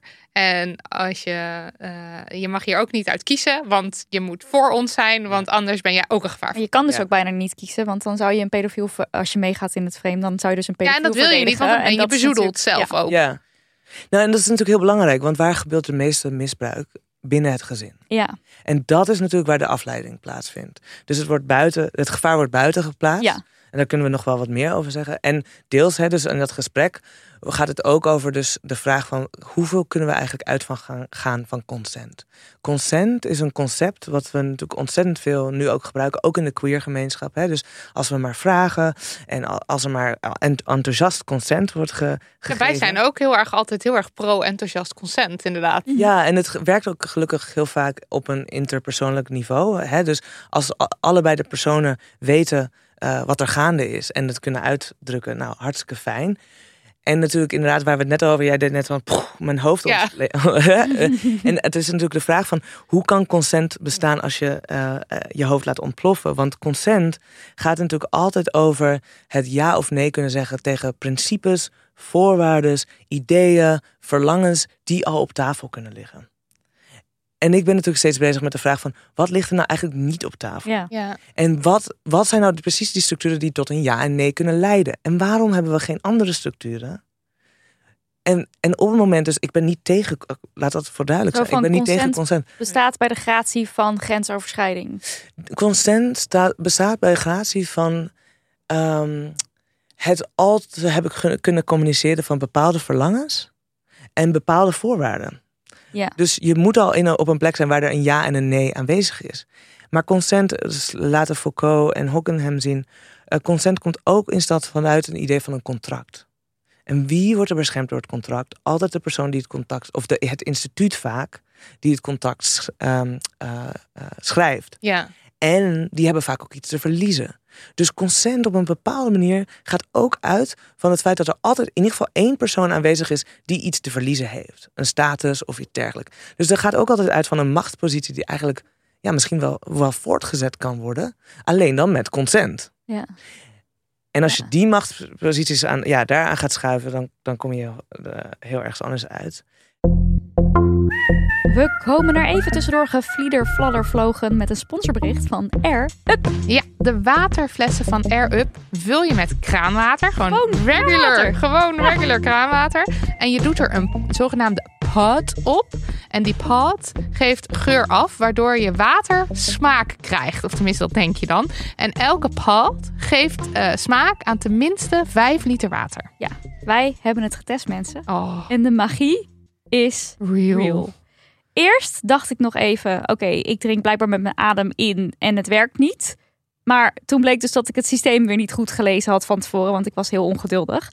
En je moet de pot dus eventjes omhoog trekken om het te activeren. Precies, je kunt het aan- en uitzetten. En de pot omhoog is geur en de pot omlaag is gewoon water. Dus je kan een beetje switchen. Ja, en toen ik dat eenmaal door had, bam, geur. Maar echt, het was echt zo, huh, Ja. wat? En dus ook smaak. Ja, ik, maar ik zeg maar, ik, ik drink het dan, maar ik proef het dan ook echt. Ook al Ja. weet ik dat het niet zo. nee, het- is Ja. bizar. Je proeft het gewoon echt. En ik heb van alles zitten testen: aardbei, balsamico smaak, cola smaak, waterbloem smaak. Maar mijn go-to nu is iced tea peach. Ik vond dat vroeger al heel lekker en ik vind het helemaal, helemaal heerlijk dat die smaak ertussen zit. Ik lurk me een slag in de ronde. Ik zie jou dus ook opeens plassen. Ja, dat ik is weet nooit. niet wat ik meemaak. Ik ga nooit naar de wc, want ik heb zo'n blaas.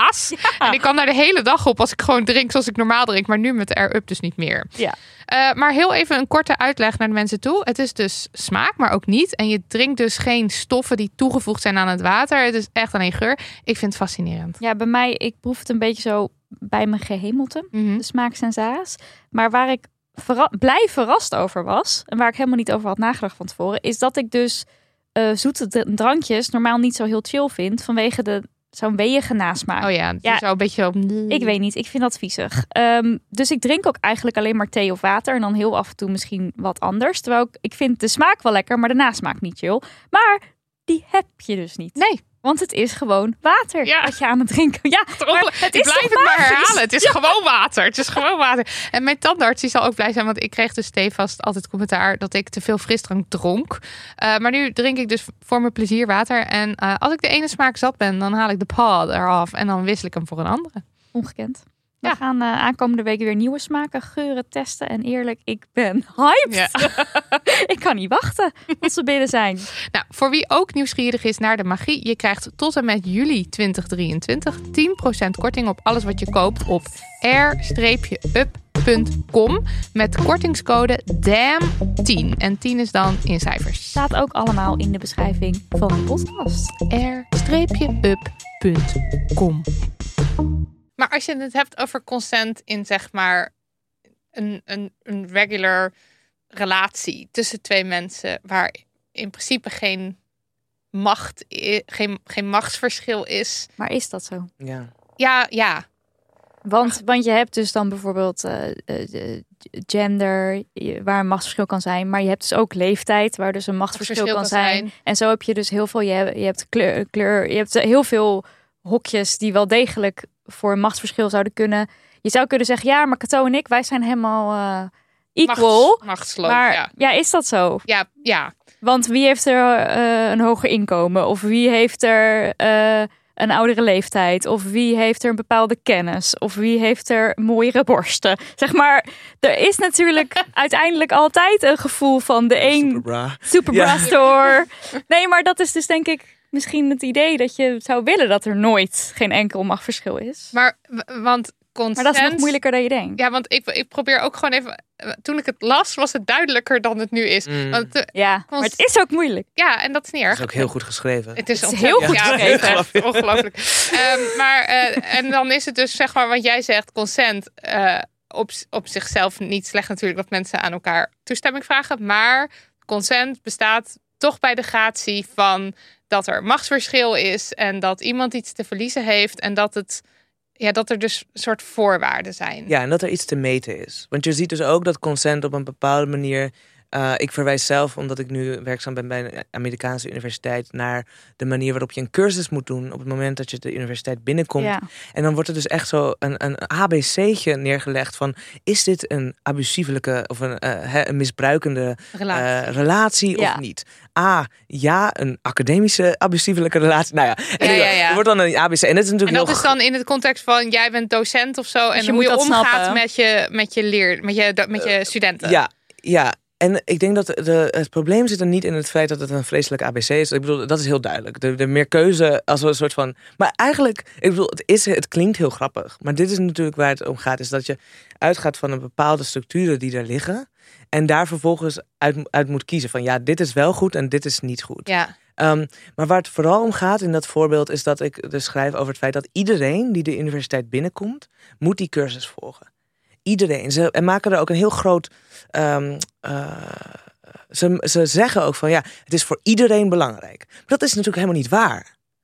Want machtsrelaties zijn wel degelijk toegeschreven, hè, zijn al bepaald, zijn al, wat jij natuurlijk net zei, Ja. hè, ehm, zijn al ingedeeld. Dus bepaalde mensen lopen wel degelijk meer risico dan andere mensen. Dus het feit dat iemand een leraar is, maakt diegene nog niet per se altijd meer machtig. Een queer professor, hè, dus de mensen waar ze Foucault en Hockenheim het over hebben, heeft, kan, kan heel kwetsbaar zijn Ja. voor eh, het verwijt of een aanklacht eh, van misbruik. Ja. Puur en alleen omdat diegene queer theorie eh, eh, behandelt. Ja. Maar het gaat er vooral om dus over dat er een soort geleid, gel- gladstrijking is of een gelijkstrekking is van het idee dat we allemaal baat hebben bij consent. Dus het wordt als een soort oplossing geboden, alsof er dus eigenlijk al een soort gelijke voeting is. Ja. Does that make sense? Ja. More? En ik moest ook nog denken van, want je, want je zei natuurlijk eerder, Nidia, van ehm, moeten we dan luisteren naar het kind? En het is minder, ik heb niet zozeer dat ik een ehm, uitspraak doe van, oh ja, we moeten eigenlijk eh, horen wat het kind erover zegt. Het gaat me erom dat het wettelijk gezien niet mogelijk is om te luisteren naar het kind. Ja. Vanwege de age of consent. Ja. Dus vanwege de leeftijdsgebonden consent ehm, maakt het niet uit wat het kind zegt. En dat is natuurlijk een overrijding of een, of een overschreeuwing van de stem van een mens. En wat je daar vervolgens mee doet, is een volgende vraag. Ja.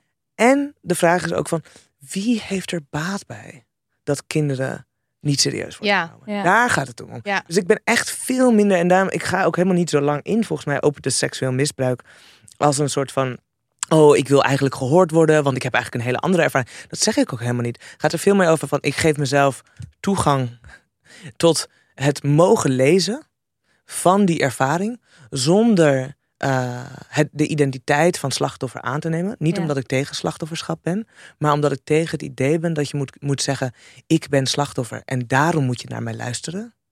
Nee, deze ervaring is net zo rommelig als eigenlijk alle andere ervaringen. En ik probeer natuurlijk altijd ruimte te maken voor rommeligheid, Ja. omdat je dan pas, nou ja, wat je net dat, die, dat ontplofte hoofd, Ja. dan kun je daar pas bij uitkomen. Ja.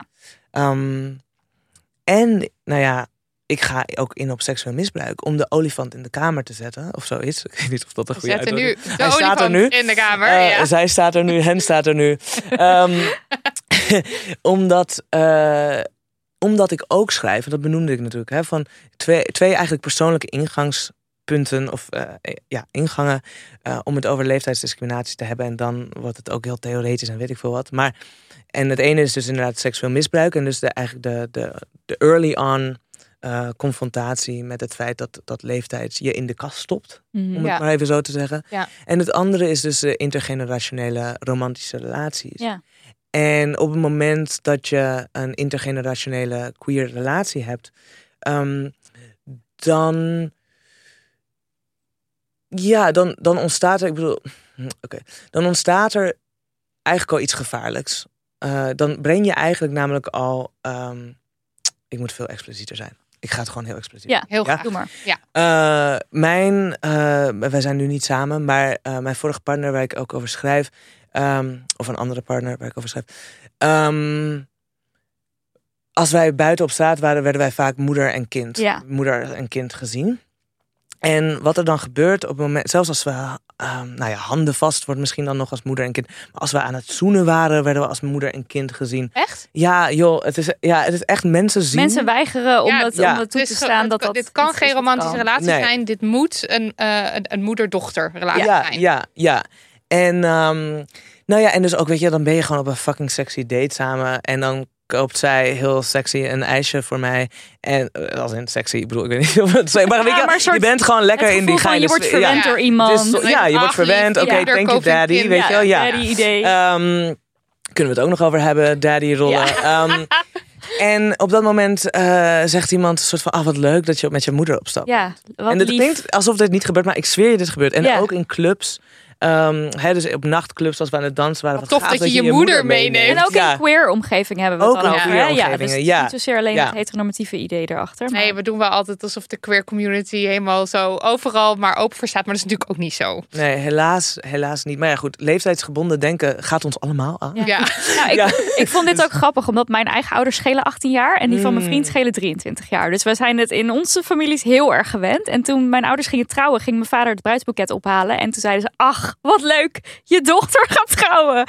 En mijn vader was Oh. ja, Dat is gewoon mevrouw binnenkort. Dus ik, ja, ik Wauw. herkende hier ook deels wat in. Alleen is daar natuurlijk is het hetero aspect. En bij het queer aspect heb je... Ja, jij wordt ook eh, aangezien van... Oh, zijn jullie zussen? Of daar is sowieso al het idee van... Dat kan niet liefde zijn. Dat moet iets anders zijn. Maar toch, ik heb wel het idee dat in de queer community eh, de, de leeftijd, zeg maar dat, dat ehm, partners meer verschillen in leeftijd is volgens mij wel iets normaler of zo. Dat, dat eh, Ja. mensen tien jaar van, eh, van elkaar verschillen. Heb ik het idee dat daar normaler over gedaan wordt of dat daar minder raar van opgekeken wordt dan in de hetero Ja. wereld. Maar is leeftijd hetero?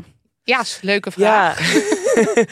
Ehm, ja, want inderdaad, dat is dus eh, de reden dat het meer voorkomt. Laat ik het zo, dat het iets geaccepteerder is. Wat mij betreft dus nog niet.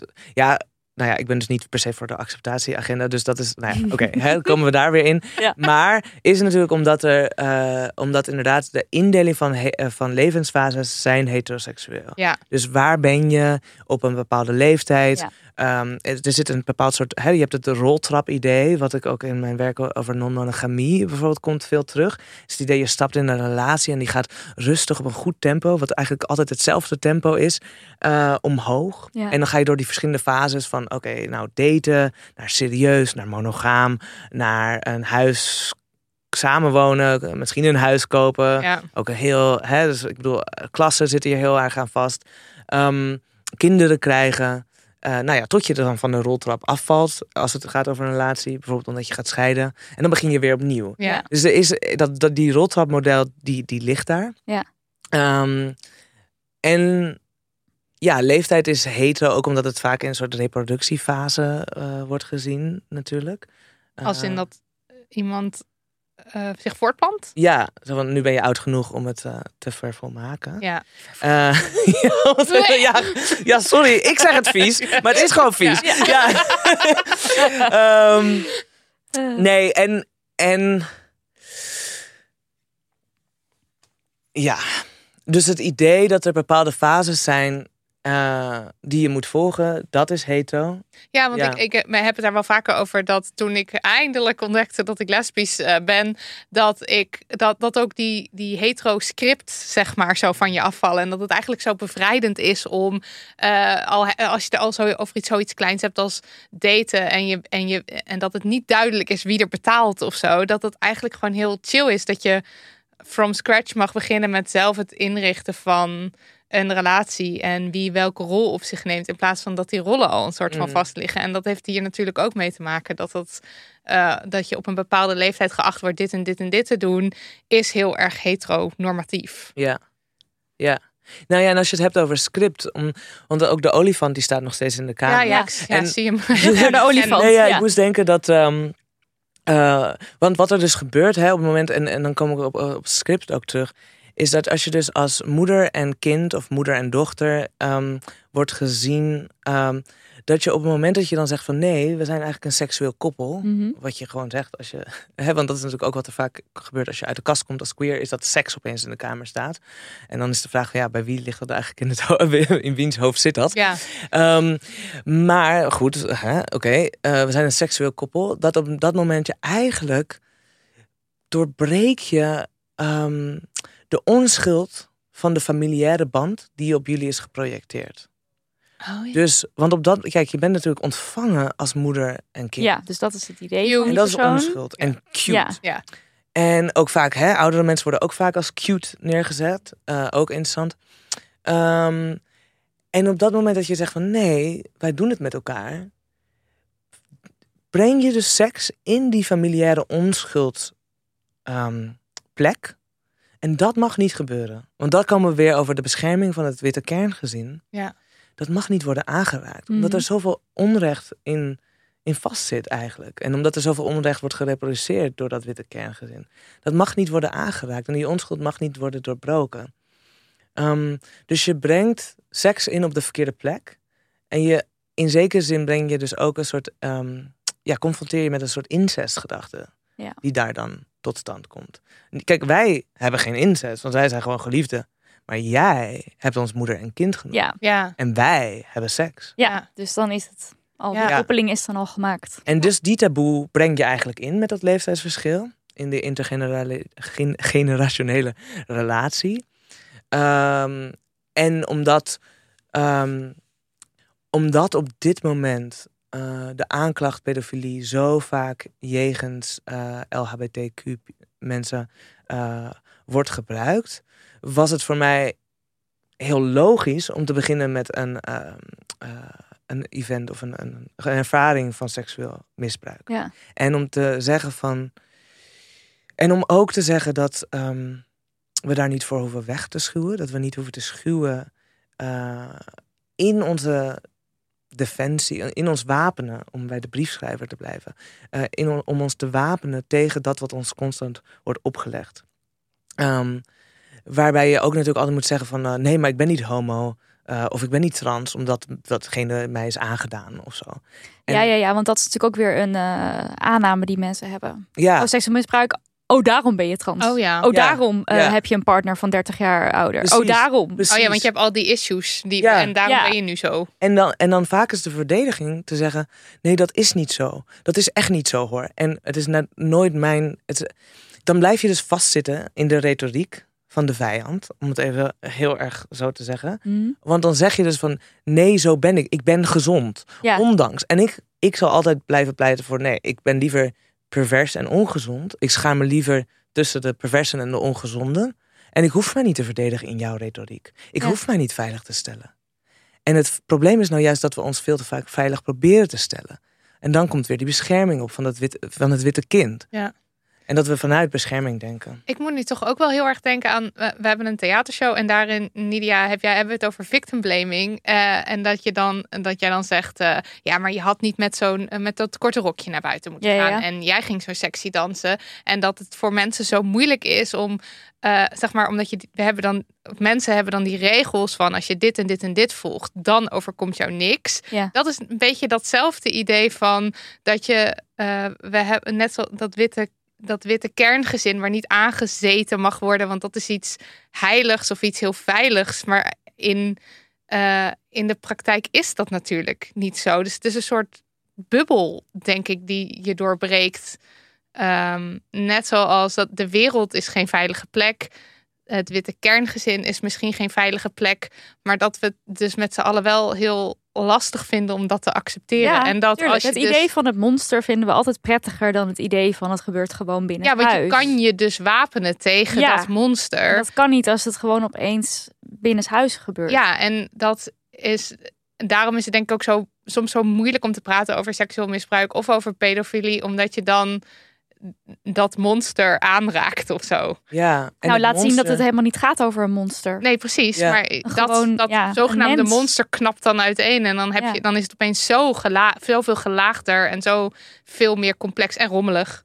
Ja. Rommelig, ja. En het monster moet ook bestaan inderdaad bij gratie van het feit dat het niet aangeraakt kan worden. Want ik moet denken aan, ik schrijf op een gegeven moment over Gillian Harkins, die het boek Virtual Pedophilia schreef. En virtual verwijst naar virtueel, niet alleen online, maar het feit dat het virtuele blijft altijd buiten bereik. Dus je hebt een concrete wereld, dat is wat wij kunnen aanraken op dit moment. En dat raakt eigenlijk altijd aan een virtuele wereld. Dus de ideeën die ergens omheen hangen, ehm, eh, de geesten als het ware om de concrete wereld heen.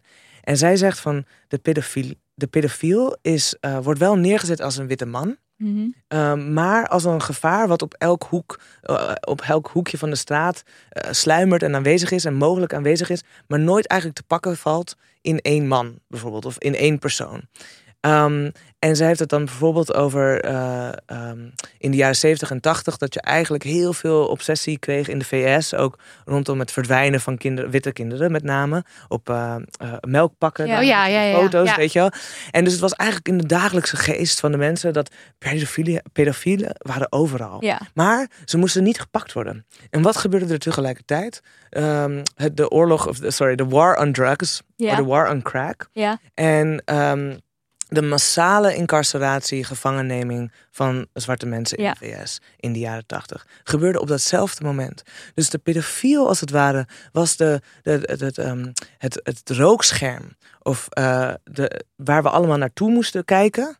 En ondertussen de materiële werkelijkheid, de concrete werkelijkheid, was dat de zwarte bevolking massaal werd ge- eh, gevangen genomen in de VS. Dus je ziet een, ehm, dat, de, dat de, het idee van de pedofiel als een soort monster, dus inderdaad, wat niet gepakt mag worden. Ja. Want het moet niet worden gepakt. Het moet iets zijn wat ons voortbeweegt, wat ons Ja. motiveert. Ja, ja, ja. Zodat er ondertussen, Maar er wordt wel de schijn gewekt dat we het willen pakken, toch? er wordt wel de Want schijn het is wel het, gewekt, ja. we, we worden allemaal geleerd. eh, het idee is wel dat het, dat het weggaat. Maar eigenlijk zeg jij van. Maar als je even iets verder kijkt, dan zie je dat het helemaal niet is wat er echt gebeurt. Want het zijn blijkbaar eh, eh, de, de war on drugs is bezig en zwarte mensen worden massaal in gevangenis gestopt. Eh, dat is wat er wel daadwerkelijk gebeurt. Ja, dus het is de verbloeming van. Ja, ehm,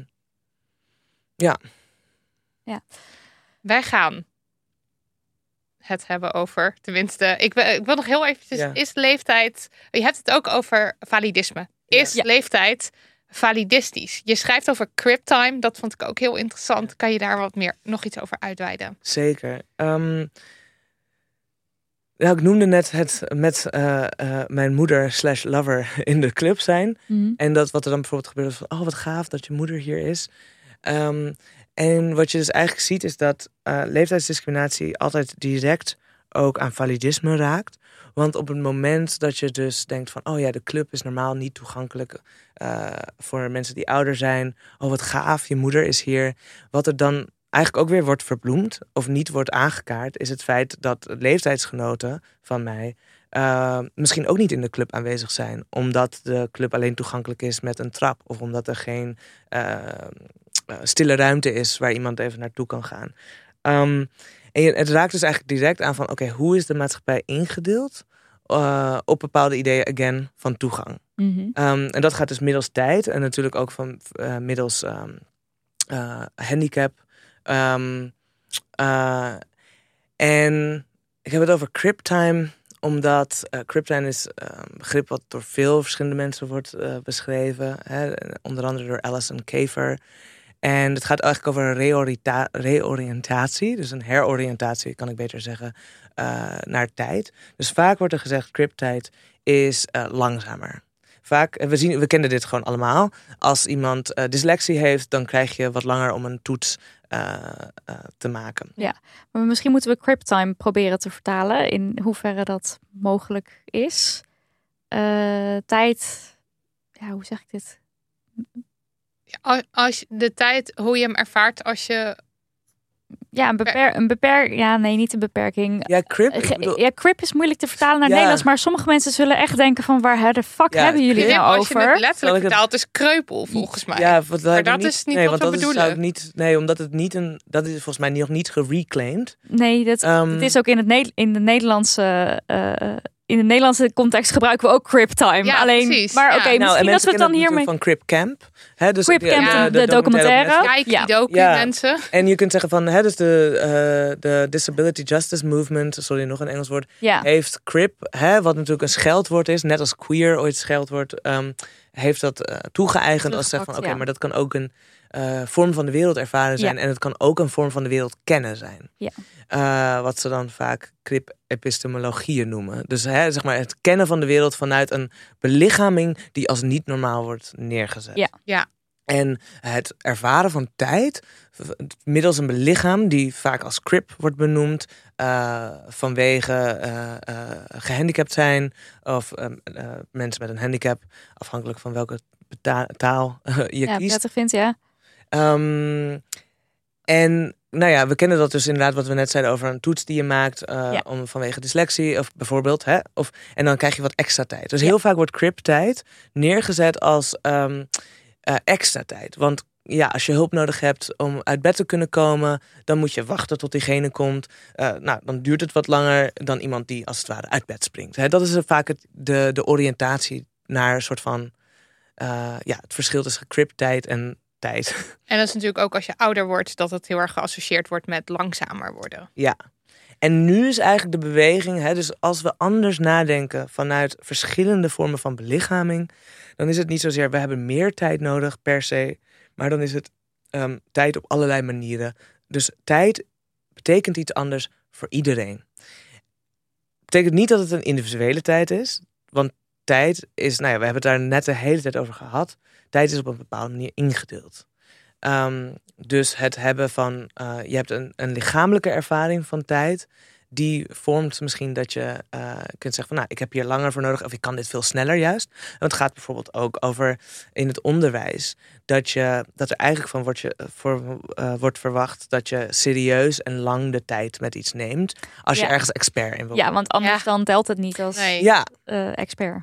Ja, dus zo van, oh ja, om expert te worden. serieus. Ja, precies. Moet je dus dan moet je ergens lang op hebben gestudeerd. Wat natuurlijk eh, een bepaald soort privilege. Het gaat, dat, dat volgt een bepaald soort privilege. Namelijk dat je toegang hebt tot die tijd om Ja. te studeren. Ehm, en dat neemt weg het idee dat sommige mensen gewoon eh, drie banen moeten hebben om überhaupt een studie te kunnen volgen, bijvoorbeeld. Eh, het neemt weg, hè, en ik, ik citeer bijvoorbeeld de Black Quantum Futurism Collective. Die hebben het over ehm, tijd ehm, in relatie tot gentrificatie.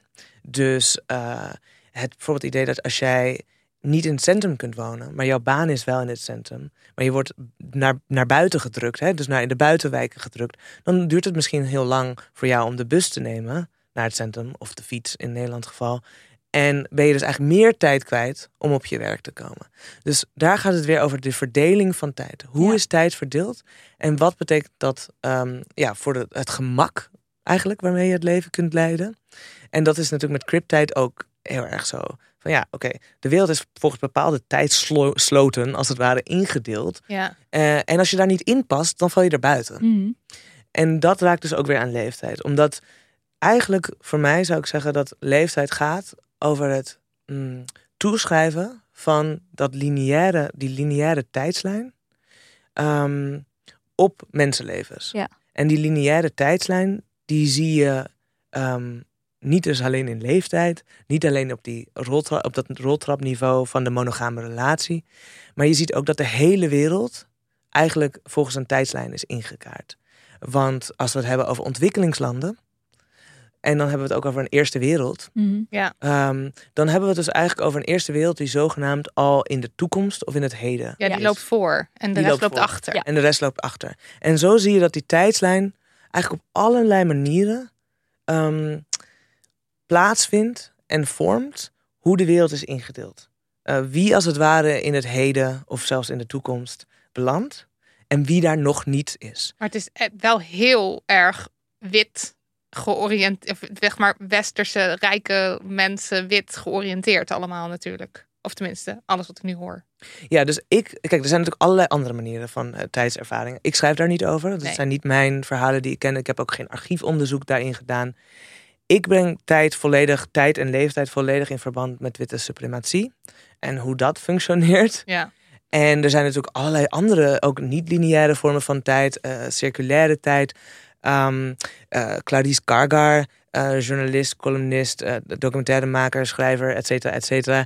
heeft onder andere de documentaire Ga terug en haal het Ja. gemaakt. Hè, wat uitgaat van het Sankova-idee. Dus het idee dat je, dat je circulaire tijd hebt. Dus dat ook verschillende protestbewegingen niet per se onderscheiden, te onderscheiden zijn van elkaar. Puur alleen omdat iets in de jaren zestig is gebeurd en nu. Ja. Hè, dus die, die indeling van tijd ehm, wordt dan, daar wordt tegen verzet, als het ware. Ja. Ehm, en, maar ik richt me echt op hoe lineaire tijd, met een bepaald soort progressie-ideaal, met een, vooruitga- met een vooruitgangsdenken, hoe dat ja, vasthaakt en vastzit ehm, en, en functioneert in witte suprematische eh, gedachten. Die ook weer inderdaad, wat je natuurlijk eerder benoemde, Nidia, wijze heeft natuurlijk geen zin, eh, over, ehm, nou ja, over wet, we- eh, hè, wetsvoorschriften, et cetera. Ja.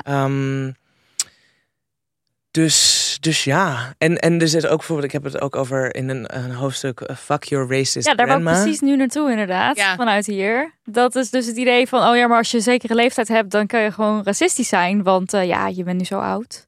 Je gaat En toch wij niet meer veranderen. Wij, wij hebben eh, soms afleveringen dat we nou, advies proberen te geven rondom de feestdagen. En dan is het ook vaak van, ja, maar racistische oma, oom, whatever. Wij zeggen heel vaak pick your battles of laat maar. Of, maar Ja, dat want- is meer ook uit het idee van bescherm jezelf Ja. ertegen. En maak jezelf niet helemaal wild met dat je gewoon heel veel frustraties voelt. En je, en je oma wil er niet in mee of zo. Mm. Maar ik betrap mezelf ook wel op dat je dan met oude dat is mensen een verloren praat. zaak. En dat, je, dat ze dan iets heel racistisch zeggen. En dat ik dan even worden mijn ogen groot. En dan denk ik, ja, het zijn ook wel hele oude mensen. Mm. Dat heb ik, Ja, dat ken ik wel heel erg. dus je infantiliseert Juist. de oudere persoon. Ja. En wat ik eigenlijk beschrijf, Fuck Your Racist Grandma, komt van een eh, t-shirt van een Amerikaanse kunstenaar. En ehm, eh, ik beschrijf minder inderdaad dat gevaar van infantilisering. Dus wat, dat gebeurt natuurlijk heel vaak. Hè? Dat oude mensen niet serieus worden genomen. Net als het kind wordt hun stem niet serieus genomen. Nou, daar ben ik tegen. I'm against ageism. Hè?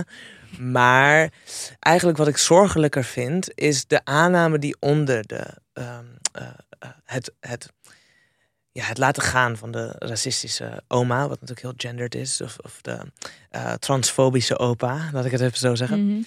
Ehm, en dat is het idee dat we nu vooruitlopen.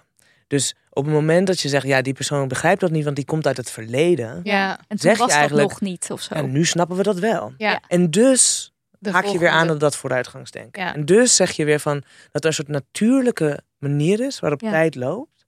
En dat is vooruit. En dus niet alleen vooruit natuurlijk in een soort van, oké, de minuten gaan vooruit, maar ook dat we vooruit gaan. Dat Ja. we progressiever, Progressiever worden. worden.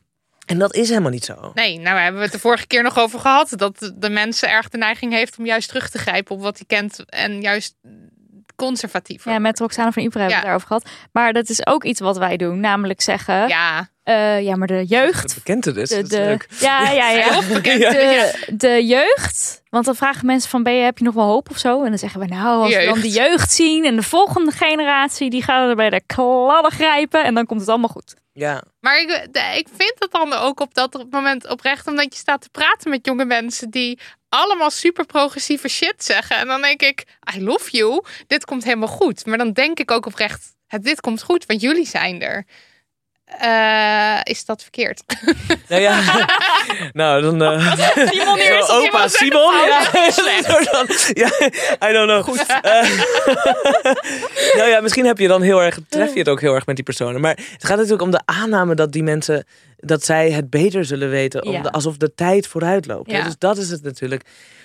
En kijk, we hadden het natuurlijk over die afleiding hè, van de vir- virtuele Mhm. pedofiel bijvoorbeeld. Op welke manier leiden we onszelf af op Ja. dit moment door te zeggen van, nou ja, eh, in tien jaar komt het wel goed. Ja, En ook de manier waarop we, Ja. we zeggen dit natuurlijk zo vaak, nu met abortus. Dus het feit dat de Rose versus Wade eh, is omge, omgedraaid in de VS. En dat er dan wordt gezegd van, ah, zo middeleeuws. En, en dus eigenlijk geef je als het ware een huidige, zeer contemporaire, ja. zeer recente vorm van denken, geef je een tijd. En zeg je, oh, dat, dat past niet bij deze tijd. Maar het past Het juist is dus wel. Ja, bij ja, deze tijd. Ja. Ja. Dus op welke manieren gaan we eigenlijk de werkelijke tijd... nou, dat moet ik natuurlijk niet zeggen, want ik geloof niet in Ho, ho. de werkelijke tijd. Ja, nou, ik nou ga ook houden. niet Ja. tijd geloof. Maar ook met klimaatverandering is dit natuurlijk ook heel erg gaande. Eh, dat mensen zeggen, ja, maar het komt wel. Eh, Ja. Er komt wel een oplossing. Eh, ja, misschien komt die ook wel, I don't know. Maar het is natuurlijk heel makkelijk om dat nu te zeggen. En dan er soort van uit te gaan dat inderdaad met de tijd het wel goed zal komen. Ja, en ook Ja. in al die, al die rapporten waarin dan al wordt meegenomen al die ehm, technieken van die dan nog uitgevonden staan al moeten in die worden. Die gaan er al vanuit dat dat allemaal dan later. Nou ja, Dat is heel interessant dat je dat aansnijdt. Sorry. Omdat ik. ehm, sorry voordat ik je onderbrak. Ehm, omdat ook het idee met. Ook rondom de klimaatcrisis zie je inderdaad een heel interessant soort denken rondom tijd. Omdat het heel vaak gaat over toekomst. eh apocalyps. Ehm, eh, toekomstrouw.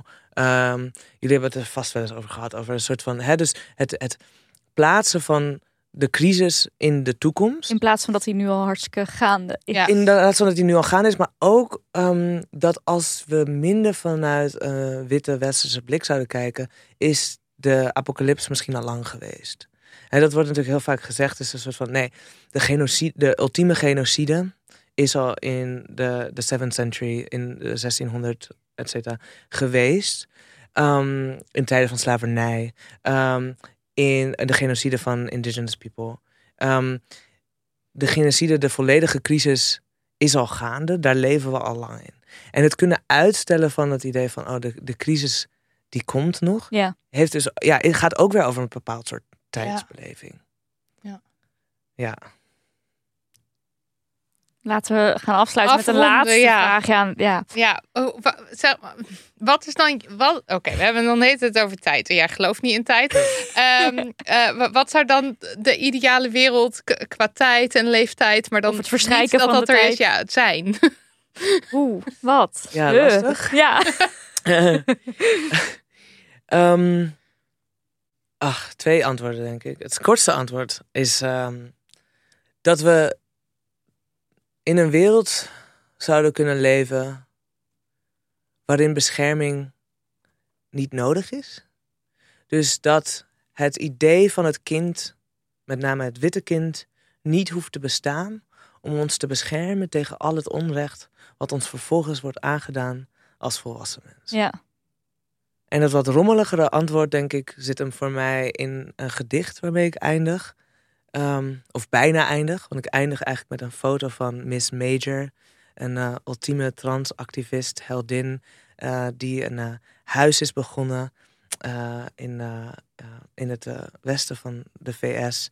En daar met allerlei queer, trans en everybody eh, samenleeft. En, Chosen family. Chosen Family en nu ook een eh, Bio-family. Crazy Hmm. heeft. ehm, eh, en ja, zich voor heeft geplant. En ik heb daar eigenlijk heel veel vragen over. Want zij heeft, zij heeft, Miss Major heeft dus een kind gekregen met haar geliefde... die vele, vele decennia jonger is dan zij. En eh, ik eindig dus eigenlijk met een heel... eh, een, een soort beeld van intergenerationele reproductie. Ehm, dus dat, Je bent weer mooi terug. Ja. ben- ja, ja. en dan vraag ik ook me af van, oh nee, weet je wel, dat is een soort toekomst, idee van de toekomst. Dus ik eindig het boek, Ja. want dat doe je natuurlijk, met een soort hoop. Ja. En die hoop wordt dan in het kind gestopt. Daar ben ik het natuurlijk helemaal niet mee eens. Dus ik wilde graag wat rommeliger ook nog antwoorden. Hè? Namelijk Ja. dus met dat ik het zelf er niet, niet, niet eens eens ben met de dingen die ik doe. En ik denk dat dat ook helemaal oké is. Ehm, maar dat laat ook zien hoe we vastzitten van, oké, hoe kan je dan iets... Hè, hoe kan je inderdaad een soort van uitkomstgevoel in ieder geval meegeven, omdat ik in principe geen uitkomst bied en alleen maar kritische analyse en Ja. zo. En dat Ja. willen mensen natuurlijk niet. Nee, want die willen wel Dan zeg antwoord. jij eh, stemrecht, eh, leeftijd. En dan denk je, ja, maar wat dan? Wat wil je Ja. dan? Wil je dan dat... eh, eh, mag een kind van vier nog stemmen? Zeg maar, je Ja. gaat meteen rationaliseren, want het is zo bekend. Ja, En als jij dan zegt, huh, maar dat heel erg bekende, misschien moeten we daar eens anders over. Dan ben je meteen zo Ja. van de kaart. Zo zat ik, dus dat heel- boek, zo zat heel ik het boek ook de hele tijd te lezen. Omdat het gewoon, het is het bevragen van de dingen die we kennen. Maar niet per se met antwoorden komen. Ja. ja. Dan mag je zelf ook goed Ja. over nadenken. Ja. En ik denk wel dat leeftijdsgebonden ehm, eh, stemrecht echt afgeschaft kan worden. Mhm. Eh, En dat het heel veel interessante dingen op zal leveren. Ehm, en ja, ik, ik bijna eindig het boek dus. Ik eindig het boek met die foto van Miss Major en, en haar eh, gezinnetje. Of een deel van haar gezinnetje. En ehm, ik eindig ook met een eh, gedicht, The Johnny Cake van Cheryl Clark. En daarin vindt eigenlijk een uitwisseling plaats tussen een jongere persoon, een protagonist, die dan vertelt dat diegene naar een, ehm, eh, een waken gaat, een, eh, een uitvaartmoment eh, en een soort memorial. Ehm, en daar eigenlijk, eh, ja, ja, zich realiseert, die persoon realiseert zich van ja, ik weet eigenlijk niks van de dood, want dit is de eerste keer dat ik dit meemaak. En zichzelf dus eigenlijk in een positie plaatst van ja, ik weet nog niet zoveel hierover. En ik maak dit nu mee. En dan ook een seksuele ervaring heeft met een van de oudere ehm, eh, tantes die daar aanwezig is. En ik benoem dit nu niet om te zeggen van nou, eh, we moeten naar seksueel gericht onderwijs of zo. Weet je? Maar wat ik heel mooi vind ehm, in dat gedicht is dat er eigenlijk een niet-hiërarchische uitwisseling plaatsvindt. Dus de, leeftijd, de oudere leeftijd van de tante maakt niet dat zij op een paternalistische manier zegt van nou eh, kind, zal ik jou eens uitleggen hoe seks werkt? Of zal ik jou eens uitleggen hoe de dood in elkaar zit? En dat de jongere persoon eigenlijk ook heel direct kan toegeven van ja, ik weet eigenlijk nog niet zoveel over de dood. Want ik heb het gewoon nog niet meegemaakt. Mhm. En ik zeg nu jonger en ouder, maar eigenlijk weten we dat niet. In dat gedicht. Maar daar gaan we een soort van van uit. En wat ik me eigenlijk afvraag met dat gedicht, van, is van, eh, het is ook een heel lekker queer, sappig hm, eh, gedicht. Lees het vooral. Ehm, maar wat ik me natuurlijk afvraag is van, hoe zou bijvoorbeeld uitwisseling eruit kunnen zien? Hoe zou van elkaar leren eruit kunnen zien zonder de hiërarchische onderscheiden? Ja. Die, die nu eigenlijk altijd aanwezig zijn. Ja. Omdat er leraar-leerling is. Omdat er leeftijdsverschillen zijn. Of leeftijdsgebonden klassen zijn. Ehm, omdat we uitgaan van, je hebt bepaalde dingen meegemaakt op een bepaalde leeftijd. Eh, en en hebben, als je ouder bent, dan, dan ken jij wat het, de, de, de dood. Of dan ken je rouw.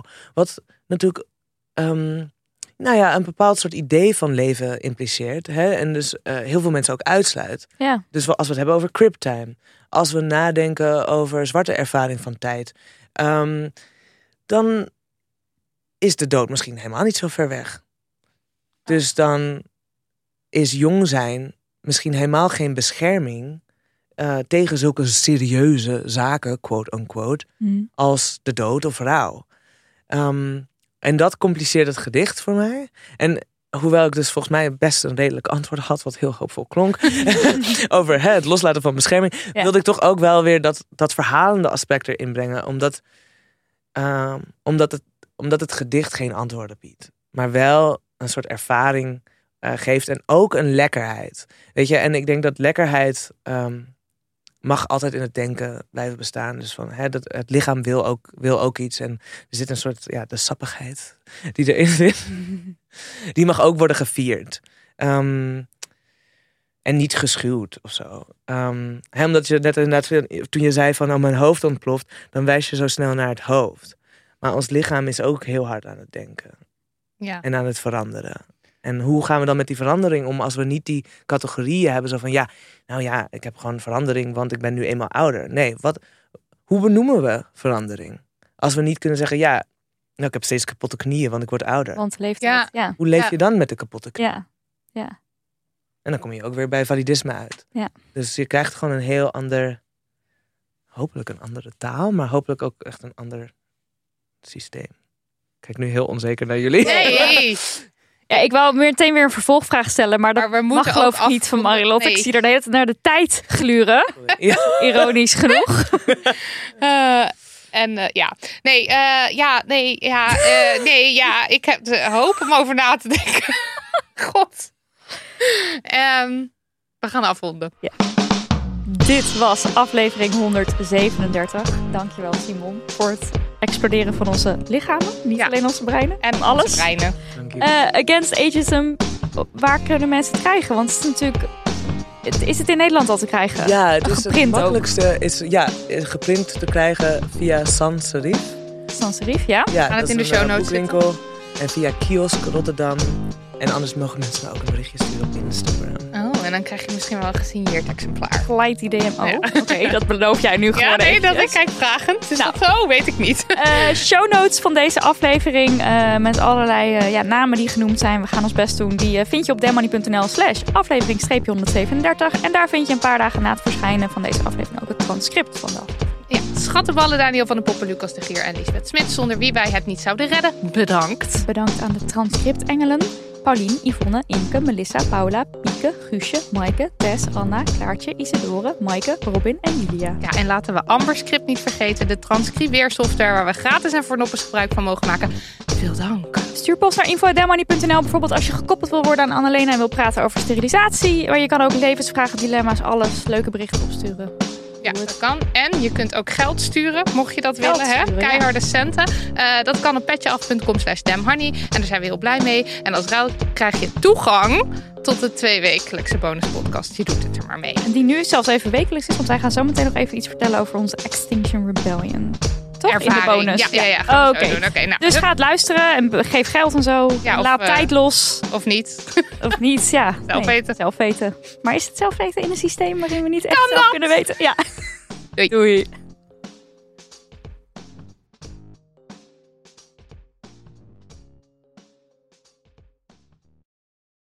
Kussens, bedden, matrassen, beddengoed. Emma Sleep heeft het allemaal. Ga naar emma-sleep.nl om van jouw slaapkamer een slaapparadijs te maken. Er is nu moederdag sale gaande met kortingen die oplopen tot wel 50%. Gebruik de code DAMHONEY voor nog eens 10% korting daarbovenop.